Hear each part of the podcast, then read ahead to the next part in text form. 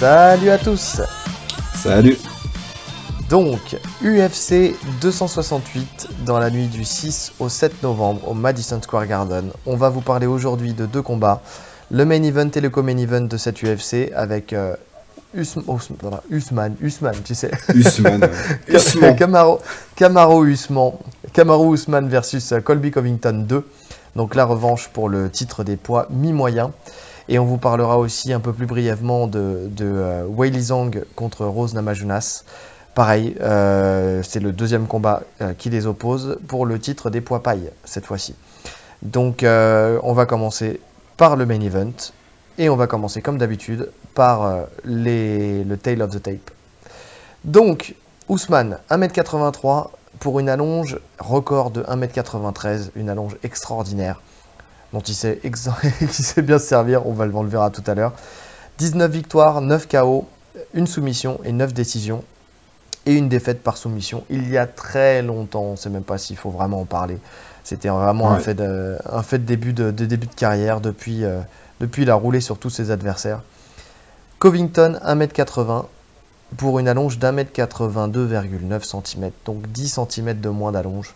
16 victoires, 4 KO, 4 soumissions 8 décisions, 2 défaites, 1 KO, donc justement par Monsieur Ousmane lors de leur, euh, leur premier affrontement, et une soumission, pareil, il y, a, il y a de ça très longtemps. Il y a longtemps. Donc euh, voilà, sur le papier, on est, euh, on est sur un palmarès qui est, qui est, un peu similaire, un peu plus équilibré en termes de, de, soumission et de KO pour, pour Covington. Mais, euh, mais en tout cas, voilà, en termes d'expérience, c'est à peu près, à peu près pareil. C'est un peu, un peu le cas de tous les, tous les affrontements qu'on a, qu'on a commentés là, ces derniers temps. Ouais. Donc, ces deux personnes euh, qui se détestent foncièrement vont s'affronter pour, la deuxième fois. Là, c'est pas du spectacle.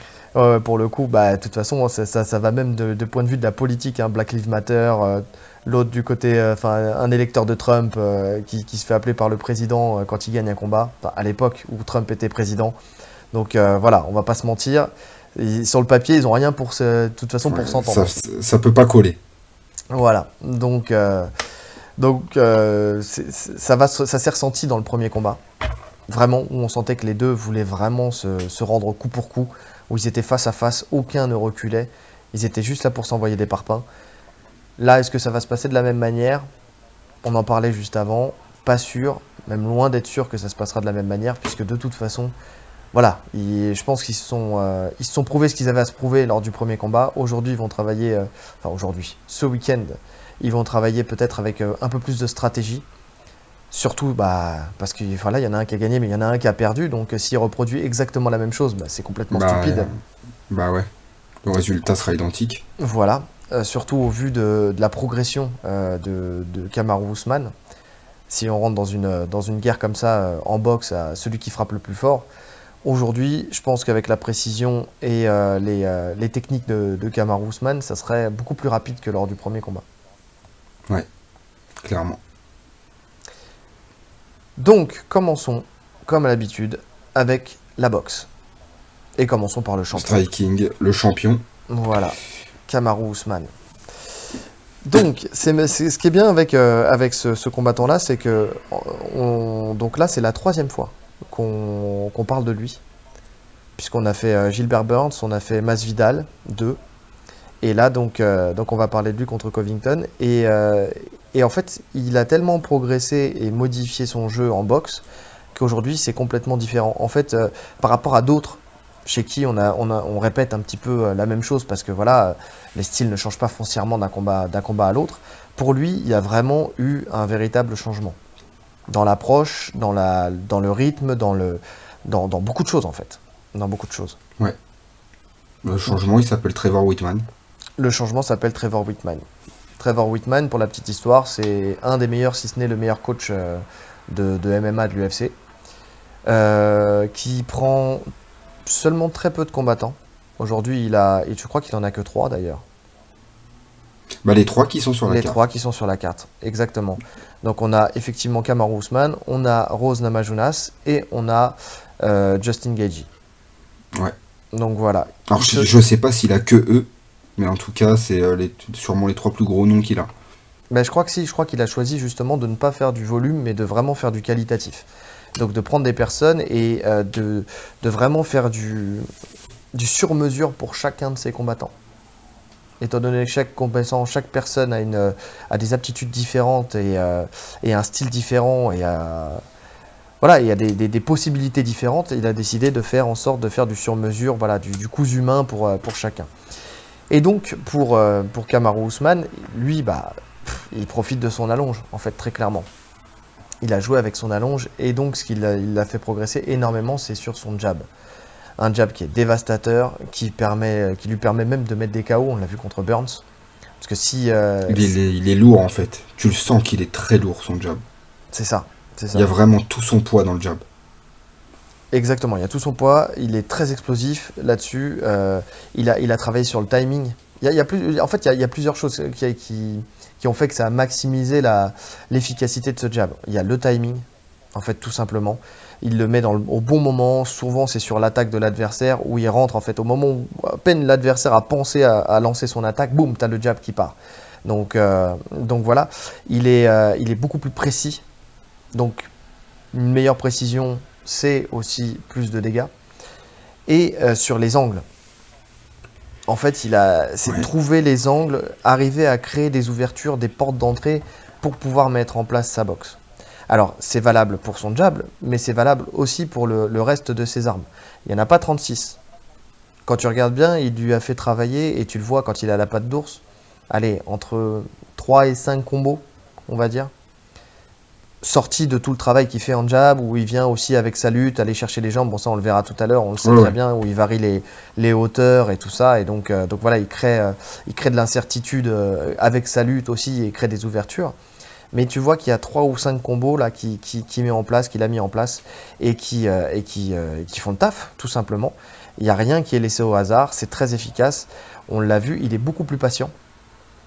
Ça, Oui. pour le coup, ça c'est, il y a vraiment un changement de rythme. C'est, il n'est pas là pour essayer vraiment de, de rusher. Là, pour le coup, il attend le bon moment. Et, euh, et on sent que sur ces combos, bah, ça fait mouche. On l'a vu face à Masvidal. C'est très clairement un des combos qui est, son- qui est travaillé à la patte d'ours, qui a permis de mettre ce- cet énorme KO qu'il a mis à, à Masvidal. Il était magnifique. Ouais. Magnifique. C'est très simple. hein. En fait, il est arrivé, bon angle, il était bien à l'extérieur de son adversaire. Il a envoyé un espèce de crochet euh, qui était plus là pour baisser la main euh, de, Masvidal, pour envoyer très fort en ligne droite, sa, enfin, ligne droite, mm, limite overhand, euh, le- son bras arrière, ce qui, a complètement déconnecté Masvidal.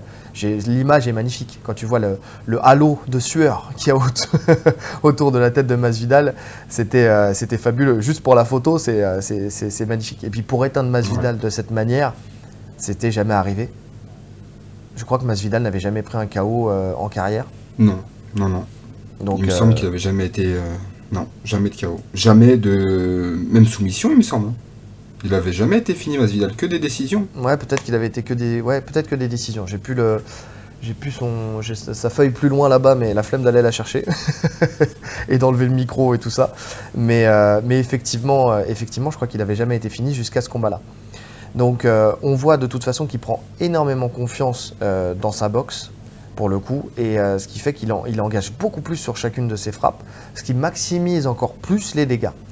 Donc, donc que dire Que dire C'est vraiment pour le coup aujourd'hui, il pourrait se permettre juste de boxer et de, de ne plus chercher à lutter, qu'il serait un combattant très efficace. Oui. C'est c'est devenu un aussi bon striker que lutteur, hein, clairement. Ouais. Après, euh, bon là on parle de l'offensif, mais je- défensivement il y a encore des erreurs. Il prend encore pas mal de frappes. Ben, Oui. Son combat contre Covington, on le voit. Son combat contre Burns, il se fait toucher. Oui. Le combat contre... Ma- En fait, le combat contre Masvidal, il est un peu différent parce qu'il avait qu'à se concentrer sur le striking. Masvidal, on sait qu'il allait pas tenter de l'amener au sol, tu vois. Oui, oui, oui. Mais dès qu'il y a, dès, dès qu'il est contre un adversaire qui potentiellement peut tenter une amenée, comme Burns, comme Covington, là il prend des frappes. Oui, on est d'accord. On est d'accord. Oui, et puis en plus, Masvidal, il le respectait pas. Enfin, il, il se voyait trop beau. Ça, il y a aussi il y a, ça, c'est que tu le vois, il est en train de sourire, il est là, il se sent pas en danger jusqu'à ce que bah qu'il prenne la, la frappe en fait, qu'il le déconnecte. Mm. Mais donc euh, donc pour le coup, euh, d'une part, il voulait pas l'amener et en plus de ça, il n'était pas dans cette logique où euh, il voulait pas qu'il voulait pas, c'est qu'il pouvait pas. Non mais puis même, tu sentais qu'il voulait durer dans le combat. Il voulait pas se cramer sur les premiers, sur les premiers rounds. Il voulait vraiment aller, euh, aller plus loin et, marquer ses points et tenir au fur et à mesure du combat parce qu'il avait l'expérience du premier où il s'était affronté, où il l'avait complètement euh, asphyxié. Et donc, euh, donc sa stratégie, c'était pas du tout de, de- d'être sur une, sur une guerre dès le premier round. Et en fait, c'est c'est l'inverse qui s'est passé chez Ousmane, où vraiment lui, il a voulu effacer le premier combat, où il a été vraiment critiqué et euh, il a cherché vraiment à, à le finir très rapidement. Donc ils n'étaient pas du tout sur la même, euh, la même longueur d'onde les deux. Donc, euh, Ouais. donc sur sa défense, on peut la défense, je veux dire de boxe de, de Kamaru Ousmane, on peut même pas trop s'appuyer sur ce combat-là pour, pour voir ce qui, si elle avait progressé ou pas, Ouais. tout simplement. Mais après, je suis d'accord avec toi, il, il prend encore énormément de coups. Par contre, force est de constater qu'il a une, une faculté de récupération qui est énorme.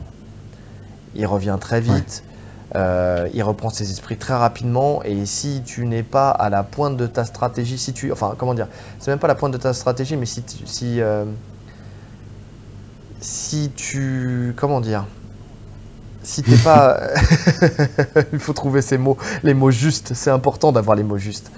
Non, mais si tu ne prends pas la bonne option, en fait, c'est ça. Si tu ne prends pas la bonne option et que tu essaies de rusher et que tu essaies de le finir, ou euh, enfin, tu sais, euh, comme, comme a fait en fait euh, tout simplement Burns en fait. Il lui a laissé le temps de récupérer parce qu'il a, il a choisi la mauvaise option. C'était vraiment ça. Soit il fallait en faire en sorte qu'il le relève tout de suite, donc ne pas Ouais, suivre. il a, il a- ouais. Il- attends, Burns, il, il met un high kick, c'est ça, et il glisse. Donc c'est comme ça qu'il tombe. Euh, je crois. J'ai- Je, je t'avouerai que j'ai pas revu ce combat-là parce que j'avais pas de. Il me semble qu'il met un high kick pour le. Enfin, il le touche, après il veut mettre un high kick, il glisse. Il se retrouve au sol. Et c'est vrai qu'il se relève pas tout de suite. Oui, c'est ça. Oui, il lui a laissé, voilà, il lui a ça. laissé une minute trente quasiment euh, pour récupérer quoi. Ouais, c'est ça. C'est lui qui tombe et c'est lui qui, euh, qui en fait, euh, oui, euh, se, se retrouve en fait dans une situation où il, où il laisse le temps. Enfin, même c'est pas vraiment volontaire, c'est qu'il n'arrive pas à se relever ou il cherche pas à se relever assez vite, mais. mais effectivement, ouais, c'est le, le fait de match qui fait que. et il se crame en plus. Parce qu'il prend un gros grand and pound et il se crame complètement corps. sur ce. Il prend des coups au corps, des Exactement. gros coups au corps. Ouais, maintenant qu'on en parle, ça me revient, effectivement. Et donc, euh, donc voilà. Mais donc c'est vraiment ça. C'est si on le touche, il faut prendre la bonne option. Après, là, face à Covington, euh, je pense que la bonne option, elle sera prise. Surtout avec le niveau de lutte euh, qu'a Covington. Si jamais il touche et qu'il arrive à, à sonner, à sonner Kamaru Usman, là, je pense qu'il a de quoi faire pour venir le, le contrôler correctement au sol. Le contrôler, passer dans Ouais, le dos comme il sait ouais. faire. Donc, euh, donc voilà, à la condition qu'il soit touché. hein. Ouais, bah, il, sera touché. Il va prendre des coups. Ça, je pense qu'on peut, on peut en être sûr. Après, est-ce qu'il sera touché assez durement? Est-ce que Covington a ce qu'il faut? Ça, c'est une autre, c'est une autre histoire. Dans le premier combat, on a vu qu'il avait réussi à le sonner, mais c'était pas assez, assez marqué. Tu vois, en fait, tu vois dans le En premier fait- coup que souvent il a, il prend, il prend en fait, Covington, il, il envoie des crochets, il envoie beaucoup de crochets larges, tu sais, et tu sens qu'il les prend et que tu sens que la, la- la mâchoire, elle, euh, tu sais, ça, ça, ça électrise. En fait, c'est ça. C'est pas des knockdowns, mais tu sens qu'il est électrisé par les frappes. Tu vois, c'est vraiment ça. Ben, en- en fait, en le revoyant, je, je m'étais dit euh, ça en regardant le combat la première fois, quand je le regardais en live. Et en le revoyant, je le vois pas ébranlé du tout, en fait. Je l'ai revu tout à l'heure, là. Alors, il les prend flush, les coups. hein. Il les prend pleine mâchoire. Mais, euh, non, il reste là. ouais. Je le sens pas sonner, en fait. Pas du tout. Il prend le coup, il, il le prend fort, et c'est aussi pour ça qu'on a vraiment l'impression que on se dit c'est pas normal, c'est obligé qu'il soit sonné. Mais non, parce que dans la seconde d'après, il fait quelque chose de, de lucide, tu vois. Donc c'est pour ça que je te dis que je, je pense pas qu'il a ce qu'il faut dans les gants pour l'éteindre. Mais je non, Ça, j'en suis on même d'accord. hein. De toute façon, il, euh, ouais, effectivement, c'est quand tu vois 4 KO sur 16 victoires, c'est pas euh, quelqu'un qui, euh, qui foncièrement met des KO euh, extraordinaires. Surtout que quand tu sais que dans ces 4 KO là, il y a du, du grand endpoint. Tu vois, c'est Ouais. pas, c'est des- plutôt des TKO, c'est plutôt des arrêts de l'arbitre que des KO, que des véritables KO, tu vois. C'est plus il a, il est venu, il a amené au sol et, et au sol Ouais, à quelques exceptions près, hein. mais euh, c'est plus ça, où il est venu, il a finalisé, en général il passe dans le dos, il envoie, euh, il envoie de derrière son gros grand porn, à part une fois où il était, euh, il était en position latérale. Mais, mais bon, en tout cas, voilà, c'est plus ça. Effectivement, on le sait, c'est un combattant en volume, plus qu'un combattant qui a, le, le knockout power, tu vois. Donc, Ouais. donc Bah, D'ailleurs, on peut passer sur lui. Hein. Est-ce que tu as fini sur la boxe de Ousmane? J'ai fini sur la boxe d'Ousmane, ouais. Donc on peut, on peut très bien faire la transition sur, euh, sur Covington. Ok. Donc euh, effectivement, donc Covington, c'est une boxe qui est très complète. Elle est bonne, elle est très complète. Il a toutes les armes. Euh, que ce soit euh, debout, enfin que ce soit avec ses poings, que ce soit euh, avec ses high kicks, front kick. Si, il y a juste une chose que j'ai oublié de dire, pardon, et sur, sur Ousmane, il Sur a, ouais, ouais, ouais, il envoie un peu plus de jambes et notamment un peu plus de front, de front kick. Il envoie les types, ouais. Ouais, et euh, ça, ça peut, euh, parce que ça c'est important de le dire, parce que ça, dans la, la stratégie, ça peut, ça peut jouer. Donc euh, justement, on en reparlera au niveau du game plan, mais, mais il envoie beaucoup plus de jambes. Quelques low kicks aussi. Voilà. c'est pas ouf, mais Voilà, c'est pas, c'est pas quelque chose d'extraordinaire, mais en tout cas, il- on voit que la stratégie. un de- autre point aussi. Ouais, Il travaille au corps. oui, Il travaille au corps. C'est Contrairement assez à rare pour le souligner. Mm. C'est assez rare pour le souligner. Il envoie des gros crochets au corps. Et des fois même en isolé. hein. C'est-à-dire sans préparation. Tu crois qu'il va frapper au visage et crochet au corps. ouais, ouais, ça, ça use. En fait, c'est vraiment ça, c'est que tu sens que Trevor Whitman, il a mis aussi en place quelque chose pour, que, pour user ses adversaires en boxe. C'est vraiment ça. Et comme il a cette faculté en plus à descendre dans les jambes juste en venant saisir les, la jambe, justement, bon, ça on, on verra au Mhm. niveau de la lutte. Donc c'est une aptitude qu'il a. On disait, Trevor Whitman se base sur les aptitudes de chacun de ses combattants. Il a cette aptitude de descendre de niveau pour pouvoir frapper. En fait, au lieu de saisir la jambe, Ouais. il va venir, il va frapper. Et donc, euh, et donc oui, et ça, ça, ça, ça, va, ça peut jouer dans le, dans le game plan, justement, d'user l'adversaire, Euh, que ce soit avec ses fronts ou avec, euh, avec ses coups au corps. Voilà, on revient Ouais. sur Covington. Donc boxe très complète. Lui aussi il se sert énormément de son jab, mais pas de la même manière. En fait, c'est pas un jab qui va venir pour, euh, pour casser l'adversaire, c'est pas du tout ça. L'idée pour lui, c'est de, il y a plusieurs choses en fait. C'est d'une part garder sa distance. En fait, il l'envoie énormément. Son jab, il sort tout Mhm. le temps, tout le temps, tout le temps, tout le temps. Donc, déjà pour sa distance, euh, pour avoir des informations aussi, et aussi pour feinter. Donc c'est vraiment ça. Mais là où il passe euh, vraiment à l'attaque et où il est, enfin, où il est très bon, parce qu'il est très relâché dans sa boxe, c'est quand il avance la tête et qu'il commence à partir sur des, euh, des crochets. En fait, il, a, il envoie des crochets larges, mais, euh, mais c'est comme s'il envoyait des gauches-droites, en fait, tout simplement. Sauf qu'il envoie ses crochets, pam, pam, pam, pam. C'est vraiment ça. Et euh, il peut les, les mettre en place en envoyant un direct au début ou un uppercut. Tu vois, il peut envoyer uppercut Ouais. du bras arrière, crochet large du bras avant, et puis après, il- en fait, il rush. Il vient, il envoie ses, il envoie ses, Mais il te noie en fait. Il te noie sous les coups. C'est ça. Euh, parce qu'il a une très grosse euh, fréquence de, de frappe. Ses frappes sont essentiellement à la tête. Ouais. Il frappe très peu au corps. Il envoie des low kicks, Il envoie des middle. il envoie des middle, mais il envoie aussi beaucoup d'high kicks. Ouais. Parce que même sur ses frappes de jambes, ça monte plus souvent à la tête euh, qu'au corps, que ça va au corps. Il le fait, mais ça, ça monte très souvent à la tête. Souvent Après, d'ailleurs. sur le combat, euh, sur le combat contre Ousmane, il envoie pas mal de middle, hein. bon, qui n'ont pas trop d'effet. Pour le coup, ils sont pas, ils sont pas ouf ces middle. Il sort, il sort à peine la hanche. Enfin, c'est pas fou. hein. Tu Ouais. sens que c'est, c'est raide, mais il les envoie. Voilà, il t'envoie plein d'informations. Ça va avec son style. C'est ça, c'est ça. Et euh, mais il est très relâché, il est, il est très relâché et il a des très bonnes transitions pied-point. Tu sais, il va envoyer euh, bras arrière, jambe avant, enfin tu vois, il va envoyer ça, Ouais. tu vois, c'est vraiment ça. Il, il a, il a vraiment ce truc de, de kickboxer où, euh, où il y a une jambe qui peut sortir très facilement après une- un enchaînement de points. Tu vois, c'est c'est vraiment ça. Ou alors il va envoyer sa jambe, il va envoyer les points. T'as rarement une jambe isolée. Ça va arriver sur certains low kicks, mais sinon, dès que ça monte en middle ou que ça monte en high kick, c'est vraiment sur des, des enchaînements, pour le coup. Mm. Donc euh, c'est très bien fait, c'est vraiment très bien fait. Moi, j'aime, honnêtement, j'aime beaucoup sa boxe. Euh, Moi aussi. Et pour, il, a, il a vraiment progressé lui aussi en boxe. hein. Parce oui, qu'il y a, il y, a, il y a quelques temps, c'était pas du tout ça. hein. Oui, oui, oui, exactement. Ouais, mais là, là, tu sens que, que de toute façon, il est, euh, il est dans cette, dans cette logique de, de performer et de- de- d'utiliser cette arme. Et je pense que dans ce combat-là, il a dû prendre aussi beaucoup d'informations. Et euh, pour le, le, le Ousmane Covington 2, je pense que sa boxe, elle se sera encore améliorée, pour le coup. Surtout qu'il Ouais. fait des choses très bien. C'est que là, on sait que euh, Kamar Ousmane, il est dévastateur avec son jab. Un truc qu'il fait très bien, c'est que quand il désengage, quand il recule, il, euh, il recule pas jamais en ligne droite. Tu sais? Il vient toujours couper un angle. Il passe. Mhm. Euh, souvent, c'est sur sa gauche, d'ailleurs. Euh, non, parce que je, je te dis une bêtise, sur sa droite. Parce qu'il faut savoir qu'il est, euh, il a une garde inversée. Il est gaucher. il est gaucher. Donc, donc il, il- il va souvent sur sa droite. Et, et donc, ça lui permet. C'est pas que pour sortir. En fait, c'est comme s'il changeait d'angle d'attaque. Comme il est toujours sur le fait d'avancer, quand il recule, c'est jamais reculer sur, que. sur du long terme. J'ai une question, mais je- je pense que tu n'auras même pas la réponse. Essaye Mais toujours. je suis quasi sûr. Est-ce qu'il est gaucher? Est-ce que c'est un vrai gaucher? Ou est-ce qu'il est gaucher? Il est en garde de gaucher parce que euh, Parce que ça il luttait, il avait sa jambe droite devant. Ouais. Eh c'est bien, la tu question as raison. pose. Parce qu'il est agile, de, il est très agile de sa main droite en fait. Même sur son, euh, son crochet du bras avant et tout, il le touche plusieurs fois. Il est précis. Donc je, je sais pas. euh, je me demandais ça là. Est-ce qu'il est vraiment gaucher?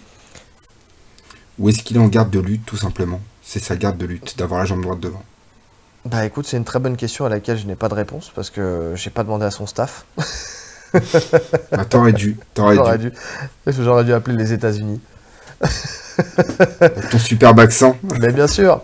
It's a real euh, gaucher ou a real euh, droitier, euh, for, for favor?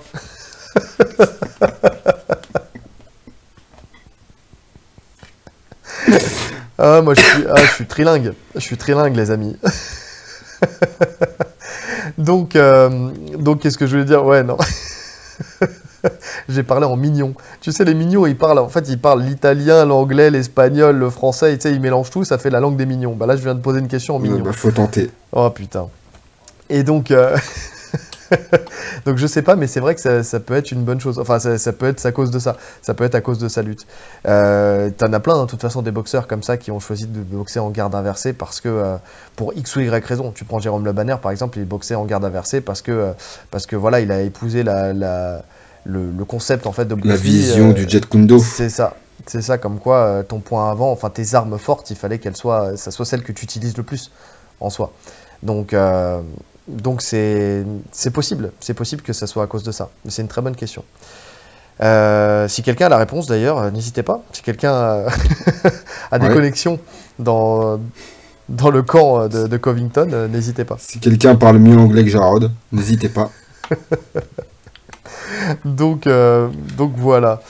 Euh, qu'est-ce qu'on disait? Qu'est-ce qu'on disait? Mais oui, il m'a perdu avec toutes question. tes conneries, on est perdu là. Ah putain. Euh, si, il y a une chose qui fait bien aussi, parce qu'on a dit qu'il était très varié, très relâché, euh, il y a une chose qui fait bien, il casse la distance avec des genoux sautés. Il envoie énormément de Ouais. genoux sautés. Ouais. Donc, euh, en fait, ce qu'il y a, c'est qu'il a, il a une boxe aussi qui peut être très imprévisible comme ça, où il va venir, il va sauter, et même si le genou, il le met pas forcément, en fait, juste, il se retrouve en fait face à son adversaire, et il enchaîne, et il a des transitions très bonnes. Tu vois? Et là, il va recommencer à boxer, ou alors il va en profiter pour descendre dans les jambes. Ouais. Et c'est là aussi qu'il est de- dans le combat contre Ousmane où je l'ai trouvé bon, c'est quand ils sont vraiment collés en fait. Travail euh, dans la cheminée, tu vois, quand ils sont vraiment face à face très proches. Ouais. Là, il touche beaucoup parce que déjà, il a un débit de frappe qui fait que euh, il, il va, il va beaucoup envoyer, donc il va forcément beaucoup toucher. Et comme on disait, Ousmane, il a une allonge démesurée. Oui. Et quand tu as une très grande allonge, quand tu te retrouves très proche, ça devient très difficile de boxer. Bah, sur le papier, en fait, il a les armes pour contrer, euh, pour contrer Ousmane. Bon, déjà, il est en garde inversée. Bon, déjà, ça, c'est une première chose. Et en plus de ça, quand tu as quelqu'un qui travaille en jab et qui a de la longe, ou alors qui est plus grand que toi, ce qui n'est pas forcément le cas, là, ça joue à 3 cm, mais bon, bah, on va pas se mentir, c'est pas ça qui fait, euh, qui fait la différence, c'est plutôt les 10 cm d'allonge qui fait la différence. Mhm. Euh, c'est euh, donc quand, quand tu es dans cette configuration là, le fait de venir en crochet, c'est ça qui te permet de, de contrer quelqu'un qui a un jab, un long jab en fait. C'est de venir et de, de, de passer sous ce jab, d'envoyer ses, euh, d'envoyer ses crochets et tout ça. Et donc c'est pour ça qu'il touchait énormément finalement, euh, finalement Ousmane. En volume, en termes de points, si on prend le premier combat, alors il se fait finaliser euh, dans le dernier round, mais, mais il, il touche plus. Il gagne, il gagne les rounds. Il gagne les rounds. Alors écoute, j'ai pas vu les fiches des juges, Alors t'as des je me rappelle de quand je le voyais en live. Ouais. Pour moi, il... pour moi jusqu'à la fin du combat là, il gagnait. Si ça allait à la décision, il gagnait. Alors Euh, t'as des, juges, t'as des juges qui ont mis, euh, qui ont mis égalité, t'as des juges qui ont mis euh, Covington. Et je crois que je crois que tu dois avoir. euh, Il n'y a pas 10 000 juges, hein, mais je crois qu'il y a un juge qui a mis égalité, un juge qui a mis Covington et un juge qui a mis, qui a mis Ousmane. Et tu vois, en le revoyant de tout à l'heure là, je vois Ousmane. Si ça va à la décision. Comme quoi, avec le temps, nos... ta façon de voir le combat, eh ben, elle change. Ouais, ouais. Tu vois Ousmane pourquoi? Est-ce que c'est pas le fait Pour les justement- impacts en fait. Ouais, les Pour impacts. la- la force mais... des impacts, tu vois. Mais la force des impacts, oui, t'as les coups Covington il significatifs. touche, il touche plus. Il touche plus et c'est des coups significatifs. Ouais, mais comme je te disais, on en parlait avant le podcast. Tu vois, quand, quand Covington y rentre, il déborde, il arrive à le toucher deux trois fois. Il suffit que Ousmane met juste un jab. Il, re- il reprend tous les dégâts qu'il lui a mis. quoi. En un seul jab. Ouais, ouais, ouais, oui, non, mais alors en termes de dégâts, on est d'accord, mais après, tu sais, c'est ce qui compte, c'est le volume de frappe. hein. Tu sais très bien que c'est pas forcément le mec le plus marqué euh, qui perd. Ouais, mais il y a les dégâts, les dégâts causés aussi. Hein. Oui, t'as des dégâts causés, mais Tu à la- sens qu'il lui fait mal. Non, mais il lui fait fait très mal. Donc c'est ce qui fait qu'il a la mâchoire cassée, même si aujourd'hui il dit que c'était pas le cas, mais bon, hein, tu, tu te vois très clairement, hein, même quand il boit de l'eau, euh, tu Si, sens si. que. Il a la mâchoire cassée. Enfin, bah, ça, avait été dit par l'UFC en plus, il me semble. Ça avait été oui, oui, ça a, oui, ça a été confirmé, mais je sais pas, là, je, crois- je crois que dans les. Bah si, il y avait même euh, la, la- il y avait même la radio de sa mâchoire et tout. Non, mais là, tout est une- pour lui, tout est une fake news euh, maintenant.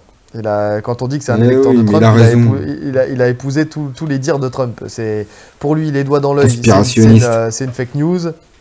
Le coup, de, le coup de pied dans les parties, c'est une fake news. Alors, ça, on est d'accord. Ah, eh, ça, le ça, coup on de est pied dans d'accord. les parties, c'est une fake news. Ça, c'est une fake news. C'est la seule fake news dans l'histoire. Mais pour lui, voilà, tout est une fake news et il va ré- rétablir la vérité euh, ce week-end. Donc, euh, donc voilà quoi. C'est euh, comme Trump n'a pas pas perdu l'élection. C'est une fake news. Donc euh, euh, donc c'est ça. On va pas parler politique internationale quand même. Donc donc ouais, mais en tout cas c'est vrai que par contre là et c'est là où tu vois tu, dis dis ça, mais bon il a joué à l'expérience Ousmane, mais il a été vraiment touché. Si l'arbitre voit que le coup n'est pas dans les parties et que c'est vraiment un coup légal euh, qui lui a coupé euh, la respiration, euh, le combat il peut finir. Covington peut finir Ousmane. Parce que le, la frappe au corps, on sait très bien ce que ça fait une frappe au corps quand ça te coupe le souffle. Le temps que tu t'en remettes, tu vois, c'est très compliqué. Après, par contre, le Mm. doigt dans l'œil, il est vrai. C'est un véritable doigt dans l'œil. Ça il est vrai. ouais. Ça permet aussi à Ousmane, en fait c'est un fait d'arme, euh, un fait de match qui fait que ça lui laisse deux temps pour récupérer. Le premier c'est le faux coup dans les parties, il revient. Deuxième c'est euh, doigt dans l'œil, il a le temps de, ré- de récupérer, il revient. En fait il récupère très vite, on sait, il est très endurant, mais euh, peut-être que sans ces deux faits d'armes là, on ne sait pas comment le combat aurait pu se passer. C'est fait d'armes, fait d'armes, fait de combat plutôt Ouais. tu vois? Il est opportuniste, hein, euh, notre, cher, notre cher Covington. Donc euh, voilà. Non, Par ça contre, on sait, le mec c'est un requin. ouais, c'est vrai qu'il a tendance à avoir les deux ouverts. hein, parce que même contre, euh, contre Woodley, il met un high poke aussi. En fait, euh, je disais tout à l'heure, il a son jab où il vient, il touche beaucoup, il prend beaucoup Ouais, mais c'est pas un jab en fait, c'est il attire, il attire ton attention. C'est ça. Et il a la main ouverte. Et donc, donc c'est pour ça que. Et je me demande, enfin, connaissant, euh, comme on le connaît tous, ce personnage, je me demande même si c'est pas volontaire de venir et de, de mettre le doigt. Parce que quand tu regardes sur le ralenti, euh, tu vois très clairement qu'il regarde les yeux. Enfin, tu vois, je sais pas, je sais pas comment dire, mais tu, j'ai vraiment ce truc où je me dis dans l'attitude, il cherche vraiment ce doigt dans l'œil. Tu vois? Parce qu'on sait que ça peut vraiment handicaper un combattant. Bah ça peut changer toute la physionomie d'un combat. C'est ça. Et là, ces deux derniers combats, donc que ce soit Ousmane ou Covington, il vient et il met le doigt dans l'œil. Donc, euh, euh, qu'est-ce que j'ai dit? Ousmane ou Covington? Non, que ce soit Ousmane ou Woodley, il met le doigt dans l'œil. Pardon, excusez-moi. Donc, euh, donc voilà. Après, pour ajouter à sa boxe, euh, on sait, donc on a dit qu'il envoyait des genoux sautés, mais il est aussi très fort quand il est collé à la cage avec ses coudes et avec ses genoux. Il les utilise très bien. Donc, Ouais. euh, donc voilà, c'est, il est complet. En fait, quel que soit le, le domaine, enfin la, le- la Très distance, complet. voilà, la distance dans laquelle il va être, il aura toujours des armes à imposer à son adversaire. Donc, Ouais. euh, Pareil, par contre, en fait, les deux, ils ont le, même petit défaut, c'est qu'ils savent pas boxer en reculant. Dès qu'ils reculent sur leur combat, là, quand, leur premier combat, dès qu'il y en avait un qui avançait en frappant, ils touchaient. Ils touchaient systématiquement. ouais. Dès qu'ils reculent, ils prennent les frappes. C'est pour ça que les deux mettent la pression constamment et qu'aucun des deux voulait reculer. Parce que celui qui recule, il se fait toucher. Ouais, après, je pense que Covington a cette faculté, comme j'ai dit tout à l'heure, à quand même euh, couper l'angle, à sortir, tu sais, à, à- à partir en circulaire. C'est même pas vraiment circulaire en fait, c'est même pas il recule, il fait, un- c'est- il fait vraiment un pas de côté. Tu vois, c'est pour ça que je parle plus de couper un angle, où vraiment c'est c'est un pas de côté, où il sort quand même de, Mhm. de, de l'assaut. Des de- axes, quoi. Voilà, il sort de l'assaut quand même de son adversaire pour revenir ensuite et il réavance tout de suite. Il cherche pas à fuir, il va pas courir, il va réattaquer mais sous un autre angle. Donc, euh, donc je mettrais euh, peut-être euh, Covington un peu meilleur que, que Ousmane quand même sur le reculoir Au niveau des déplacements, au niveau des déplacements. Mais effectivement, les deux, de toute façon, c'est pas dans leur, euh, dans leur ADN. Aucun des deux ne veut, euh, ne veut, euh, ne veut reculer. Comme aucun des deux au sol ne voudra être sur le dos. Tu sais, c'est un peu le même schéma de ça, combattant. hein. ça, c'est sûr. Ouais, complètement. Donc, euh, Mais c'est les- les- les deux, sur le fond, c'est les mêmes. Ils ont juste des armes différentes. Mais foncièrement, c'est c'est les mêmes combattants. Ouais. Des combattants à pression qui avancent. Deux gros lutteurs. C'est Donc, des ouais. armes plus variées, euh, plus variées chez, euh, chez Covington. Par contre, c'est des armes beaucoup plus, euh, beaucoup plus dévastatrices chez, chez Ousmane. Ouais. Alors pour ce combat, Donc, tu donnes l'avantage à qui voilà, exactement, on en est. euh, Et ben moi j'ai donné l'avantage à Covington, Euh, tout simplement parce que je, je suis resté très factuel sur le, sur le scoring, en fait, tout simplement. Il touche plus, il marque plus de points. Donc, euh, bah, round après round, euh, Mm. voilà, c'est celui qui a le plus de frappes significatives, même si peut-être qu'elles font moins de dégâts, bah, c'est celui qui gagne le round, tout simplement. Ouais. C'est à niveau vois, égal, euh, c'est à niveau égal que la- le, le dégât va compter, peut-être, tu vois. Ouais. Moi, je vois Ousmane. Je vois Ousmane en, au-dessus en boxe. Est-ce que tu m'entends là? Là, je t'entends, ouais. Donc, euh, moi je te disais que je vois Ousmane en boxe. d'accord, ouais. Pour les raisons que tu as, expl- que, t'as dit tout à l'heure. euh, ouais, bah, parce que je pense qu'il il progresse à chaque combat là. Parce que ça fait pas longtemps qu'il est avec Trevor Whitman. Ça fait combien de combats? Ça fait trois combats. Ça fait depuis. euh, Depuis Burns. crois, depuis Burns, ouais. Depuis Burns. Parce que bah, contre Masvidal, le, le- le premier, il n'était pas encore avec Whitman, je crois. Ou alors ça venait Donc de se il a faire. fait, euh, il a fait Burns et il a fait Masvidal, c'est ça? Ouais. Donc c'est son troisième combat. Mais Tu même vois, donc s'il il a réussi à trouver les solutions contre euh, contre Covington sans euh, Whitman et là on voit les progrès qu'il fait. Il se déplace mieux. Pareil, il trouve des meilleurs angles. Son Oui. jab, il a encore plus progressé. Oui. Donc pour moi là, il va vraiment maximiser son allonge. Déjà qu'il l'avait bien touché avec le jab euh, lors de leur premier combat. Il avait fait du dégât avec son jab. Là maintenant qu'il est plus précis, encore plus puissant, je, je pense que debout, si ça reste à distance de boxe comme, euh, comme lors du premier affrontement là, ça va pas faire long feu. Il va vraiment lui faire très très mal. Alors, je suis d'accord avec toi sur la progression, on l'a dit de toute façon, mais je pense qu'on verra pas euh, là où ça a été flagrant sur les deux, les deux pré- précédents combats, où là on a vu vraiment euh, l'évolution. Je pense que là l'évolution, ça y est, elle est faite. Et qu'il va juste peaufiner, tu vois. Mhm. Donc je pense pas qu'on verra des choses euh, foncièrement différentes. Et je pense pas qu'il s'adaptera. Déjà, Ousmane, je suis pas sûr que ce soit un combattant qui s'adapte à chaque, euh, chaque personne qu'il a en face de lui. Ça n'a jamais été son cas. Et je pense pas que même s'il est avec Non, Trevor Whitman, il s'adapte pas, voilà, il vient avec son plan à lui et il le met en place. et il le met en place. C'est pour ça qu'au niveau game plan, euh, on sait très bien ce qu'il va faire. Tu vois. Mais euh, il y a peut-être des, petites des petits ajustements, mais en tout cas, voilà. Après, euh, étant donné, si on part de, de- de ce postulat-là sur le fait que ça y est, il a mis ses, euh, ses évolutions en place et que maintenant il va juste les peaufiner et que on les connaît, en vrai, bah, il y a juste à, à travailler euh, avec ces informations en plus. Quoi. Après, c'est est-ce que, est-ce que Covington est en capacité de le faire? Ouais, pour moi, non. Ok. Ok. Je parle uniquement de boxe. Hein. On parle uniquement. Ah oui, là, oui, là, on, là, on on parle est de boxe. juste sur la Voilà, boxe. on parle pas s'il y a des, du Quand sol, on parlera à la lutte, fin du global, Oui, bien sûr. voilà, ça- Ouais, ça non, on, est, on est chose, d'accord. On est sur la partie boxe. On est sur la partie boxe. Là, je dis, s'ils font un combat de boxe, voilà ce que moi je vois, euh, je vois Ousmane au-dessus. D'accord. D'accord. Ok, d'accord. Ok. Euh, lutte. La lutte. Alors, bon, bah, ça, c'est. Pour les... Alors, ce qui est marrant, c'est que pour les deux, c'est leur point fort, véritablement, puisque c'est deux gros lutteurs. Maintenant, C'est un truc de ouf, parce qu'on Mais- vient de faire 30 minutes sur la boxe. c'est ça. Mais est-ce que, euh, tout simplement, est-ce que la lutte va être mise en place? Parce que dans le premier combat, il n'y a pas eu du tout de, de lutte. On- tu l'as dit tout à l'heure, les feintes, débuts de feinte, de, de saisie de jambes de d'Ousmane se sont très vite arrêtés parce qu'ils se respectent tellement. C'est même pas se respecter, ils se craignent tellement en lutte chacun que, euh, que en fait, finalement, il n'y a rien eu. Ils se sont juste mis. Alors, il y a deux- en fait, il y a deux choses.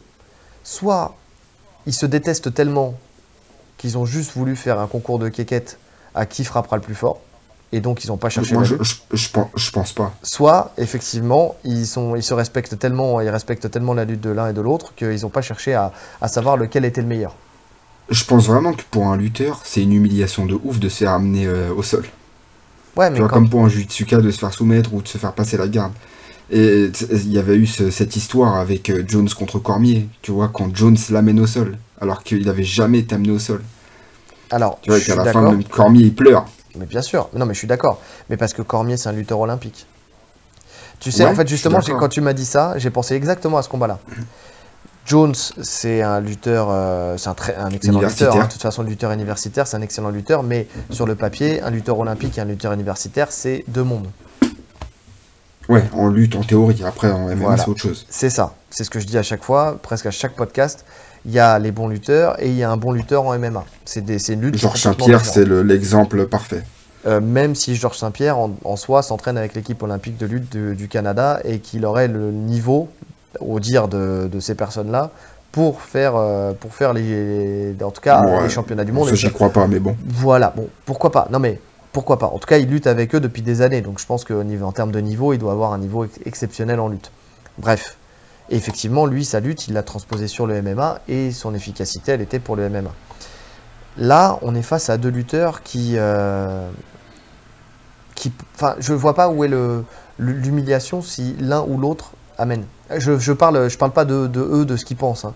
mais moi, en tant que spectateur ou euh, commentateur, je vois pas euh, où est l'humiliation d'un côté comme de l'autre, dans le sens où, euh, où bah, les deux, les deux, à mon sens, sont aussi bons l'un que l'autre. Alors, je verrais peut-être plus ça côté Kamaru Usman, où lui, il a quelque chose à défendre. C'est que c'est Il a le... 100% de défense takedown. Exactement. Donc je verrais plus ça pour ça. En fait, il a cette réputation à tenir.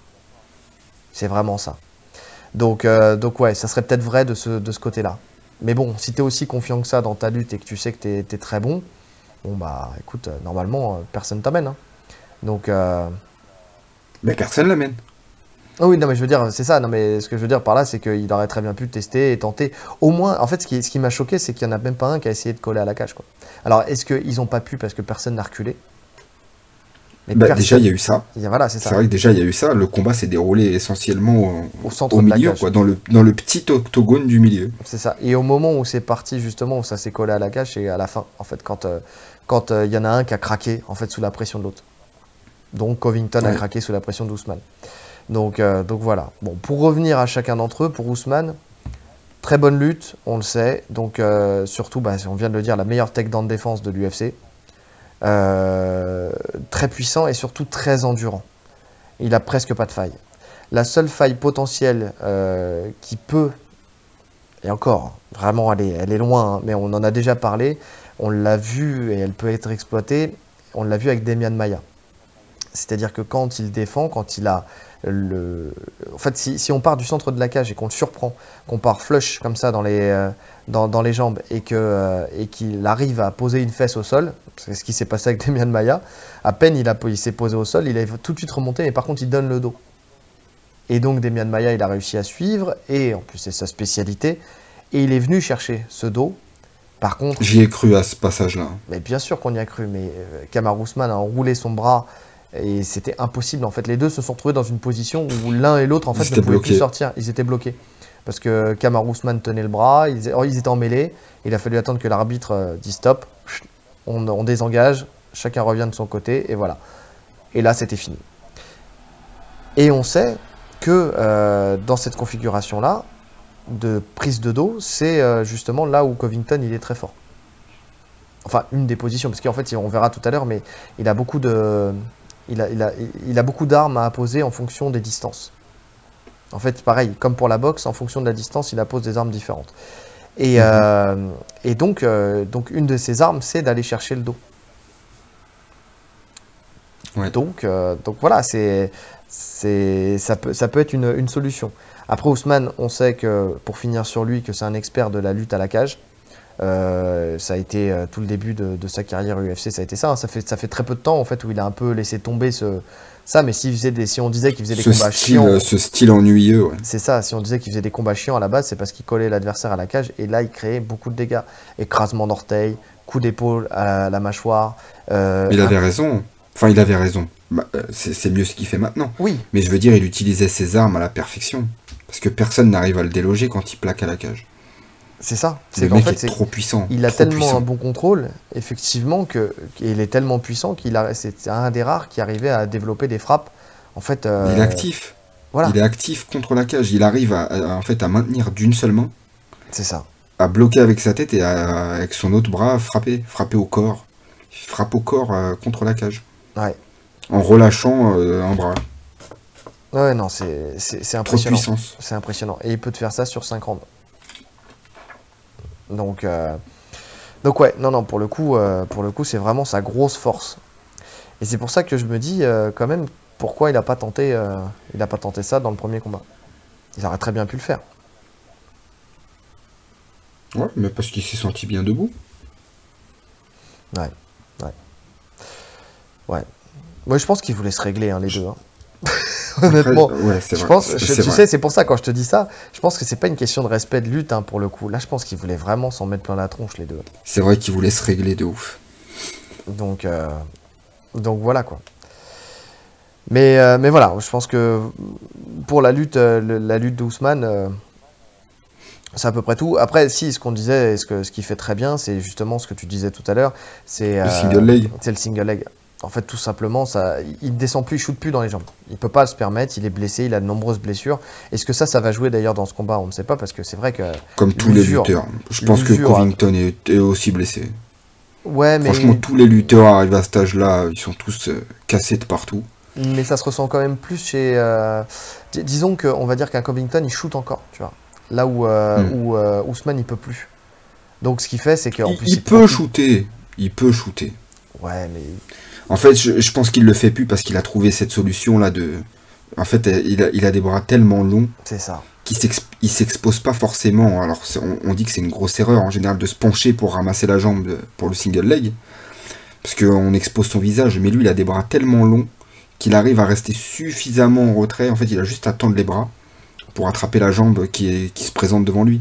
Oui, c'est ça. Et une, fo- une, fo- une fois qu'il tient la jambe, en général, hein, une fois qu'il a, pris cette jambe, c'est fini. Il vous Ah, amène ou il vous plaque à la cage. C'est ça.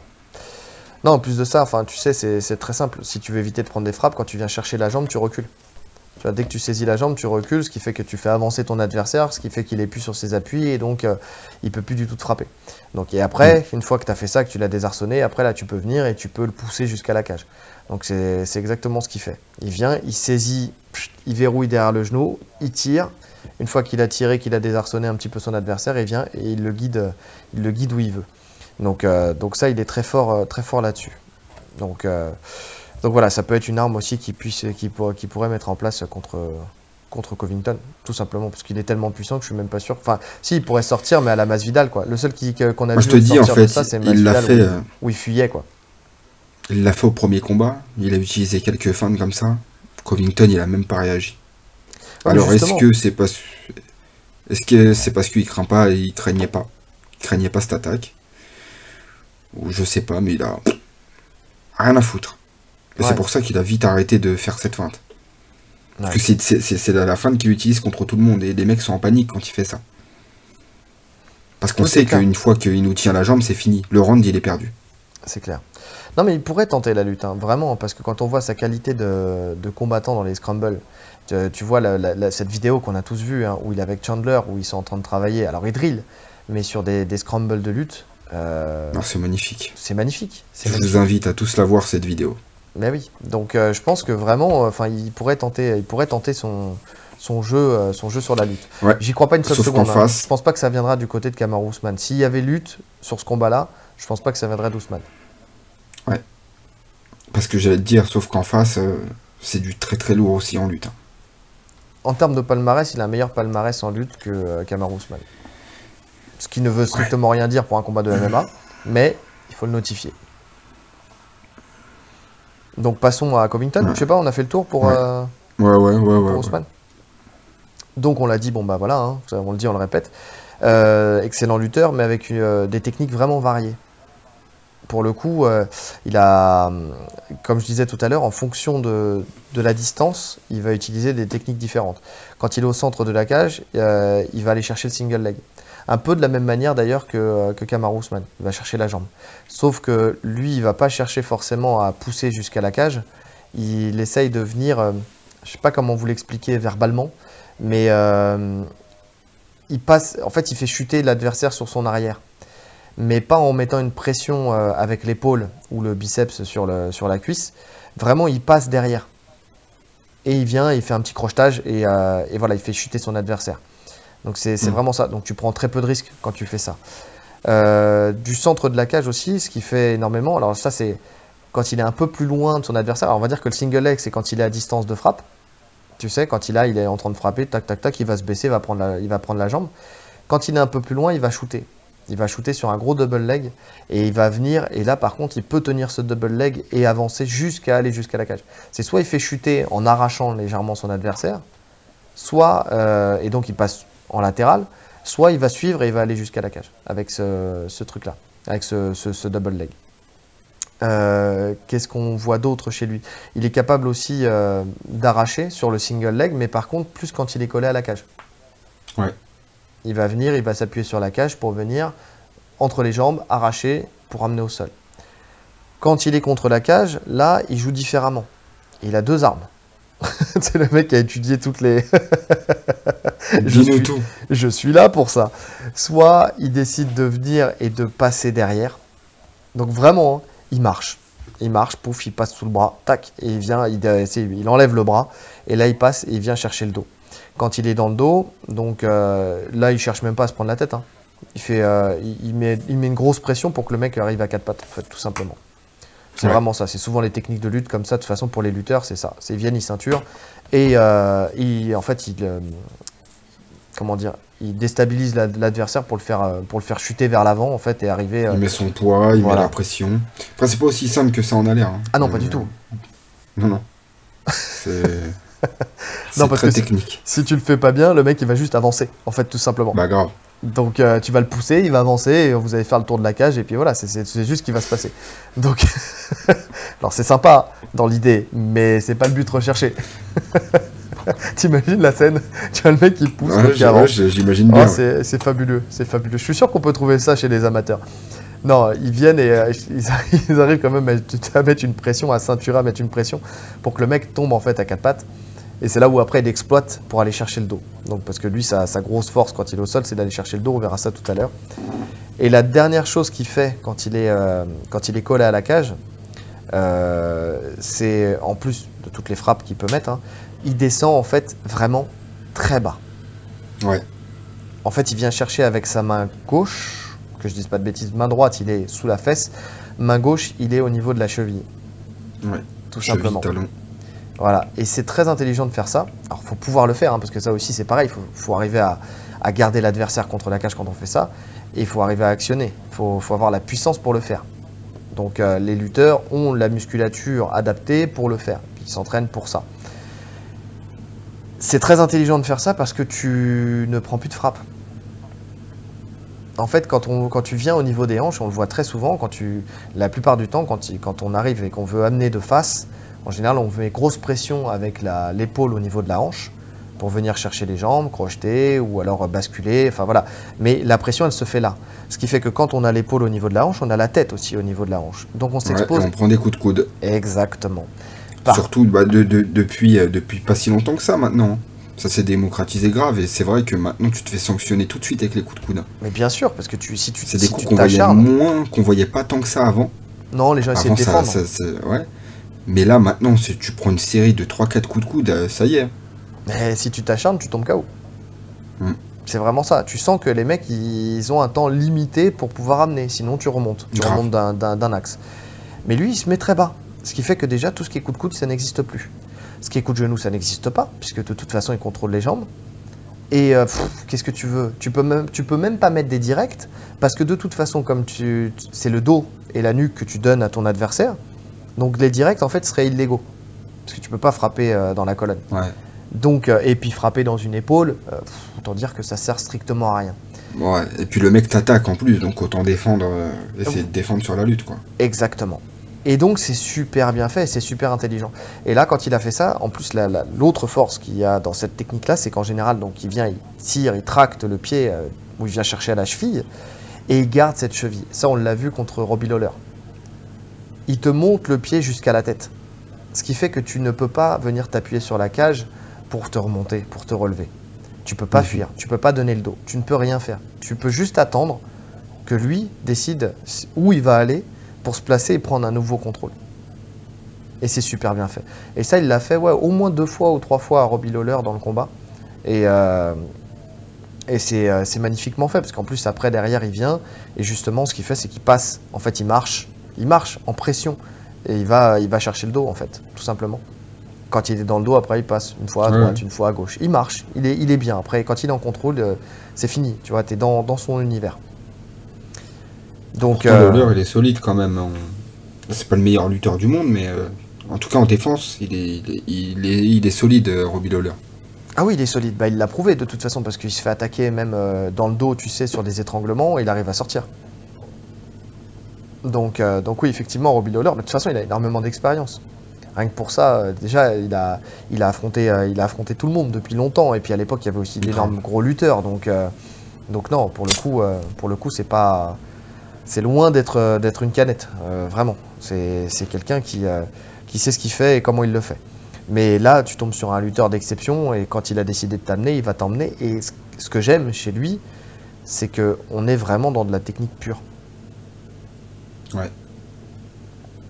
C'est pas comme un Kamaru Usman où il y a la technique, certain. Attention, c'est indéniable, les deux sont très techniques. Mais tu as la puissance qui rentre en ligne de compte. Et tu sens que dans sa lutte, c'est une lutte puissante, tu sais. Là où chez. Euh, Chacun fait avec ses armes. C'est ça. Là où c'est plus de, où c'est plus technique pour lui, pour euh, comment pour euh, pour Colvington. Donc donc voilà quoi. Après c'est à savoir qui est-ce que est-ce que Covington va mettre en place sa lutte cette fois-ci face à Ousmane? Parce que c'est là, voilà, c'est le moment d'en parler. On y est. le premier combat, il a décidé que de boxer. Là, tu regardes dans le countdown. Alors, attention entre ce qui est dit et ce qui va être fait. Est-ce que c'est une fausse information qui est donnée par le camp, par Covington, pour que euh, ça rentre dans la tête d'Ousmane et qu'ils se disent euh, bon, cette fois-ci, il va, il va aller me chercher ou pas euh, en lutte? Tu vois, on ne sait pas. Mais sur le papier, ça peut être très intéressant d'aller chercher, d'aller essayer au moins d'aller chercher la lutte, ne serait-ce que dans les premières rounds face à, face à Ousmane. Tenter, en fait, tout simplement tenter de voir si si oui ou non, il peut prendre l'ascendant à ce niveau-là. Bah c'est ça en fait. Moi je pense qu'il faut vraiment qu'il tente. C'est vraiment une des clés de la victoire pour lui. C'est possible, c'est possible qu'il soit au-dessus de Camaro en lutte. Ça me choquerait pas. Oui, ça me choquerait pas. Mais là on le sait pas. On le sait pas, on n'a pas la réponse. Donc euh, donc c'est pour si, euh, en fait, par contre, s'il se rend compte qu'il euh, n'a pas l'ascendant en lutte, il risque de passer une mauvaise soirée. Ouais. Oui, parce que là, là plus rien ne va retenir euh, Kamaru Ousmane, en fait. Ah simplement. si en plus, grand chose si, Ousmane il a la réponse comme quoi il est au-dessus, même lui il va pouvoir mixer en plus. Et là ça va être compliqué. Parce que là les deux sont dans une inconnue, tu vois. Oui. Oui. C'est vrai que le premier qui va tenter euh, donnera l'information aux deux, en fait, tout simplement. Bah, c'est ça. C'est ça. Donc euh, voilà. Après, là, Edo qui disait dans le countdown que- qu'effectivement, il travaillait son timing, en fait, tout simplement. Son timing d'entrée. Donc, euh, sur. euh, et c'est là où je te dis, tu vois. euh, Et c'est faisable, hein. C'est faisable parce qu'en plus, on disait. euh, alors, certes, il a progressé sur son job, Kamaru. Ouais. Mais comme il pèse plus dessus, il met plus de poids, tu peux passer en dessous. hein. Si, si tu le times en dessous pour rentrer euh, sur un double leg comme il sait le faire Colby en explosant vraiment bien, pour moi, c'est la, la- la seule façon de- d'amener Kamaru Usman, c'est comme ça. C'est vraiment en explosant dans ses jambes. Ça. Je pense pas que tu puisses l'amener à partir du contact euh, proche. Il est trop puissant. Ça. Il faut vraiment le timer au bon moment. En Comme un Georges Saint-Pierre que- faisait à l'époque, en fait. Ouais. En fait, ce qu'il y a, c'est que si tu veux, si tu veux l'amener sur ton attaque de boxe à toi, c'est mort. Non. C'est mort parce que Impossible. parce qu'il Il a les hanches en plus, il a une manière de se placer. C'est ça. Tu vois, quand, quand les mecs rentrent, il a tout de suite les hanches en avant et tu sens en plus une puissance dans ses hanches. C'est un mur. Mais c'est ça en fait, c'est vraiment sa, sa première ligne de défense, c'est ça. C'est que même sans avoir les underhook ou quoi que ce soit, il avance juste les hanches et tu sens que les mecs ils se prennent un, un mur, ils rentrent dans un mur. Limite, il a même pas besoin de se sprawler. Mais grave, mais il se prôle, il se prôle quasiment pas en fait. Il avance les hanches. C'est ça. Par contre, effectivement, euh, c'est ce que c'est ce que tu disais et euh, voilà et je rebondis en fait sur ce que tu as dit, sur ce que je disais aussi tout à l'heure, c'est que là on a vu les évolutions de la boxe de Kamaru Usman. Donc, on l'a dit, hein, il y a entre 3 et 5 combos. Je suis pas sûr qu'il y en aurait 6, 7, 8. Tu vois ce que je veux dire? Donc finalement, Ouais. il, y a, il, y a- il- il a eu le temps euh, de- d'étudier ça. En plus, il y a eu beaucoup de sorties de Kamaru Usman depuis leur dernier combat. Donc, ça fait beaucoup d'informations à prendre, tu vois. Donc, il y a juste à, à travailler, travailler là-dessus. En fait, à prendre ces combos-là et à trouver l'entrée sur chaque combo, tu sais. Donc, c'est une possibilité de venir et de, et de travailler, euh, de travailler sur ce, sur ce credo-là. Donc, euh, ouais, moi, je, je- pense hein, que euh, Covington, c'est quand même un combattant intelligent qui est dans une team qui, voilà, très bonne team, hein, il a la TT. Donc, donc eux, pour le coup, c'est pareil, un niveau game plan, ils sont là aussi, tu vois. Alors, il y a des, y a des, y a des, des coachs d'exception comme Trevor Whitman, mais, mais voilà, il y a d'autres coachs qui sont exceptionnels aussi, hein, qui, qui ont montré qu'ils savaient s'adapter aussi aux adversaires qu'ils avaient en face. Et c'est le cas Mhm. dans cette team-là. Et en plus, ils ont le monde pour pouvoir euh, s'entraîner correctement. C'est-à-dire que là, niveau sparring, c'est des teams, des grosses teams où il n'y a que des combattants pros, qui sont sur des grosses organisations. Tu as tous les, tous les schémas, tous les, euh, comment dire, tous les morphotypes possibles. Donc tu peux vraiment t'entraîner et, euh, et, et t'entraîner correctement justement pour, pour lutter contre un lutteur comme Kamaru Usman. C'est pas le meilleur lutteur du monde. C'est un excellent lutteur, meilleure défense de, de l'UFC, mais c'est pas non plus. Ah non, mais euh, faut, vois ce que je veux dire faut- tu peux trouver des gens qui ont le même comme, euh, profil, bah oui. tu vois. mais clairement, dans toutes les salles, les grosses salles de MMA aux États-Unis, il y a des mecs même plus forts que Kamaru en lutte. Bien sûr, C'est sûr, bien sûr. largement. Donc, euh, pour le coup, si tu sais bien t'entourer, et je pense qu'ils euh, qu'ils ont de quoi s'entourer correctement, euh, parce qu'il en, il en parle, mais tu as très peu d'images. hein. Euh, là, tu vois une pauvre image où il passe euh, sous un, sous un enchaînement de boxe, où il descend, euh, tu sais, il parle de, de, de- de timing. Mais en fait, c'est ça le truc, c'est que est-ce que c'est du- de l'esbrouf ou est-ce que c'est vrai? Mais si c'est vrai, euh, ils ont sciemment euh, pas mis d'image. Tu vois? Mhm. pas montrer le travail fait et le travail fourni. Tu vois, là où tu voyais que Masvidal, je t'avais dit, on en avait parlé, même si on dit à chaque fois que les images ne, ne reflèteront jamais ce qui se passera dans un combat, ni l'état d'esprit, ni euh, le fait de rentrer dans la tête du combattant d'en face. hein. Mais là, tu avais énormément d'images, tu voyais beaucoup de choses.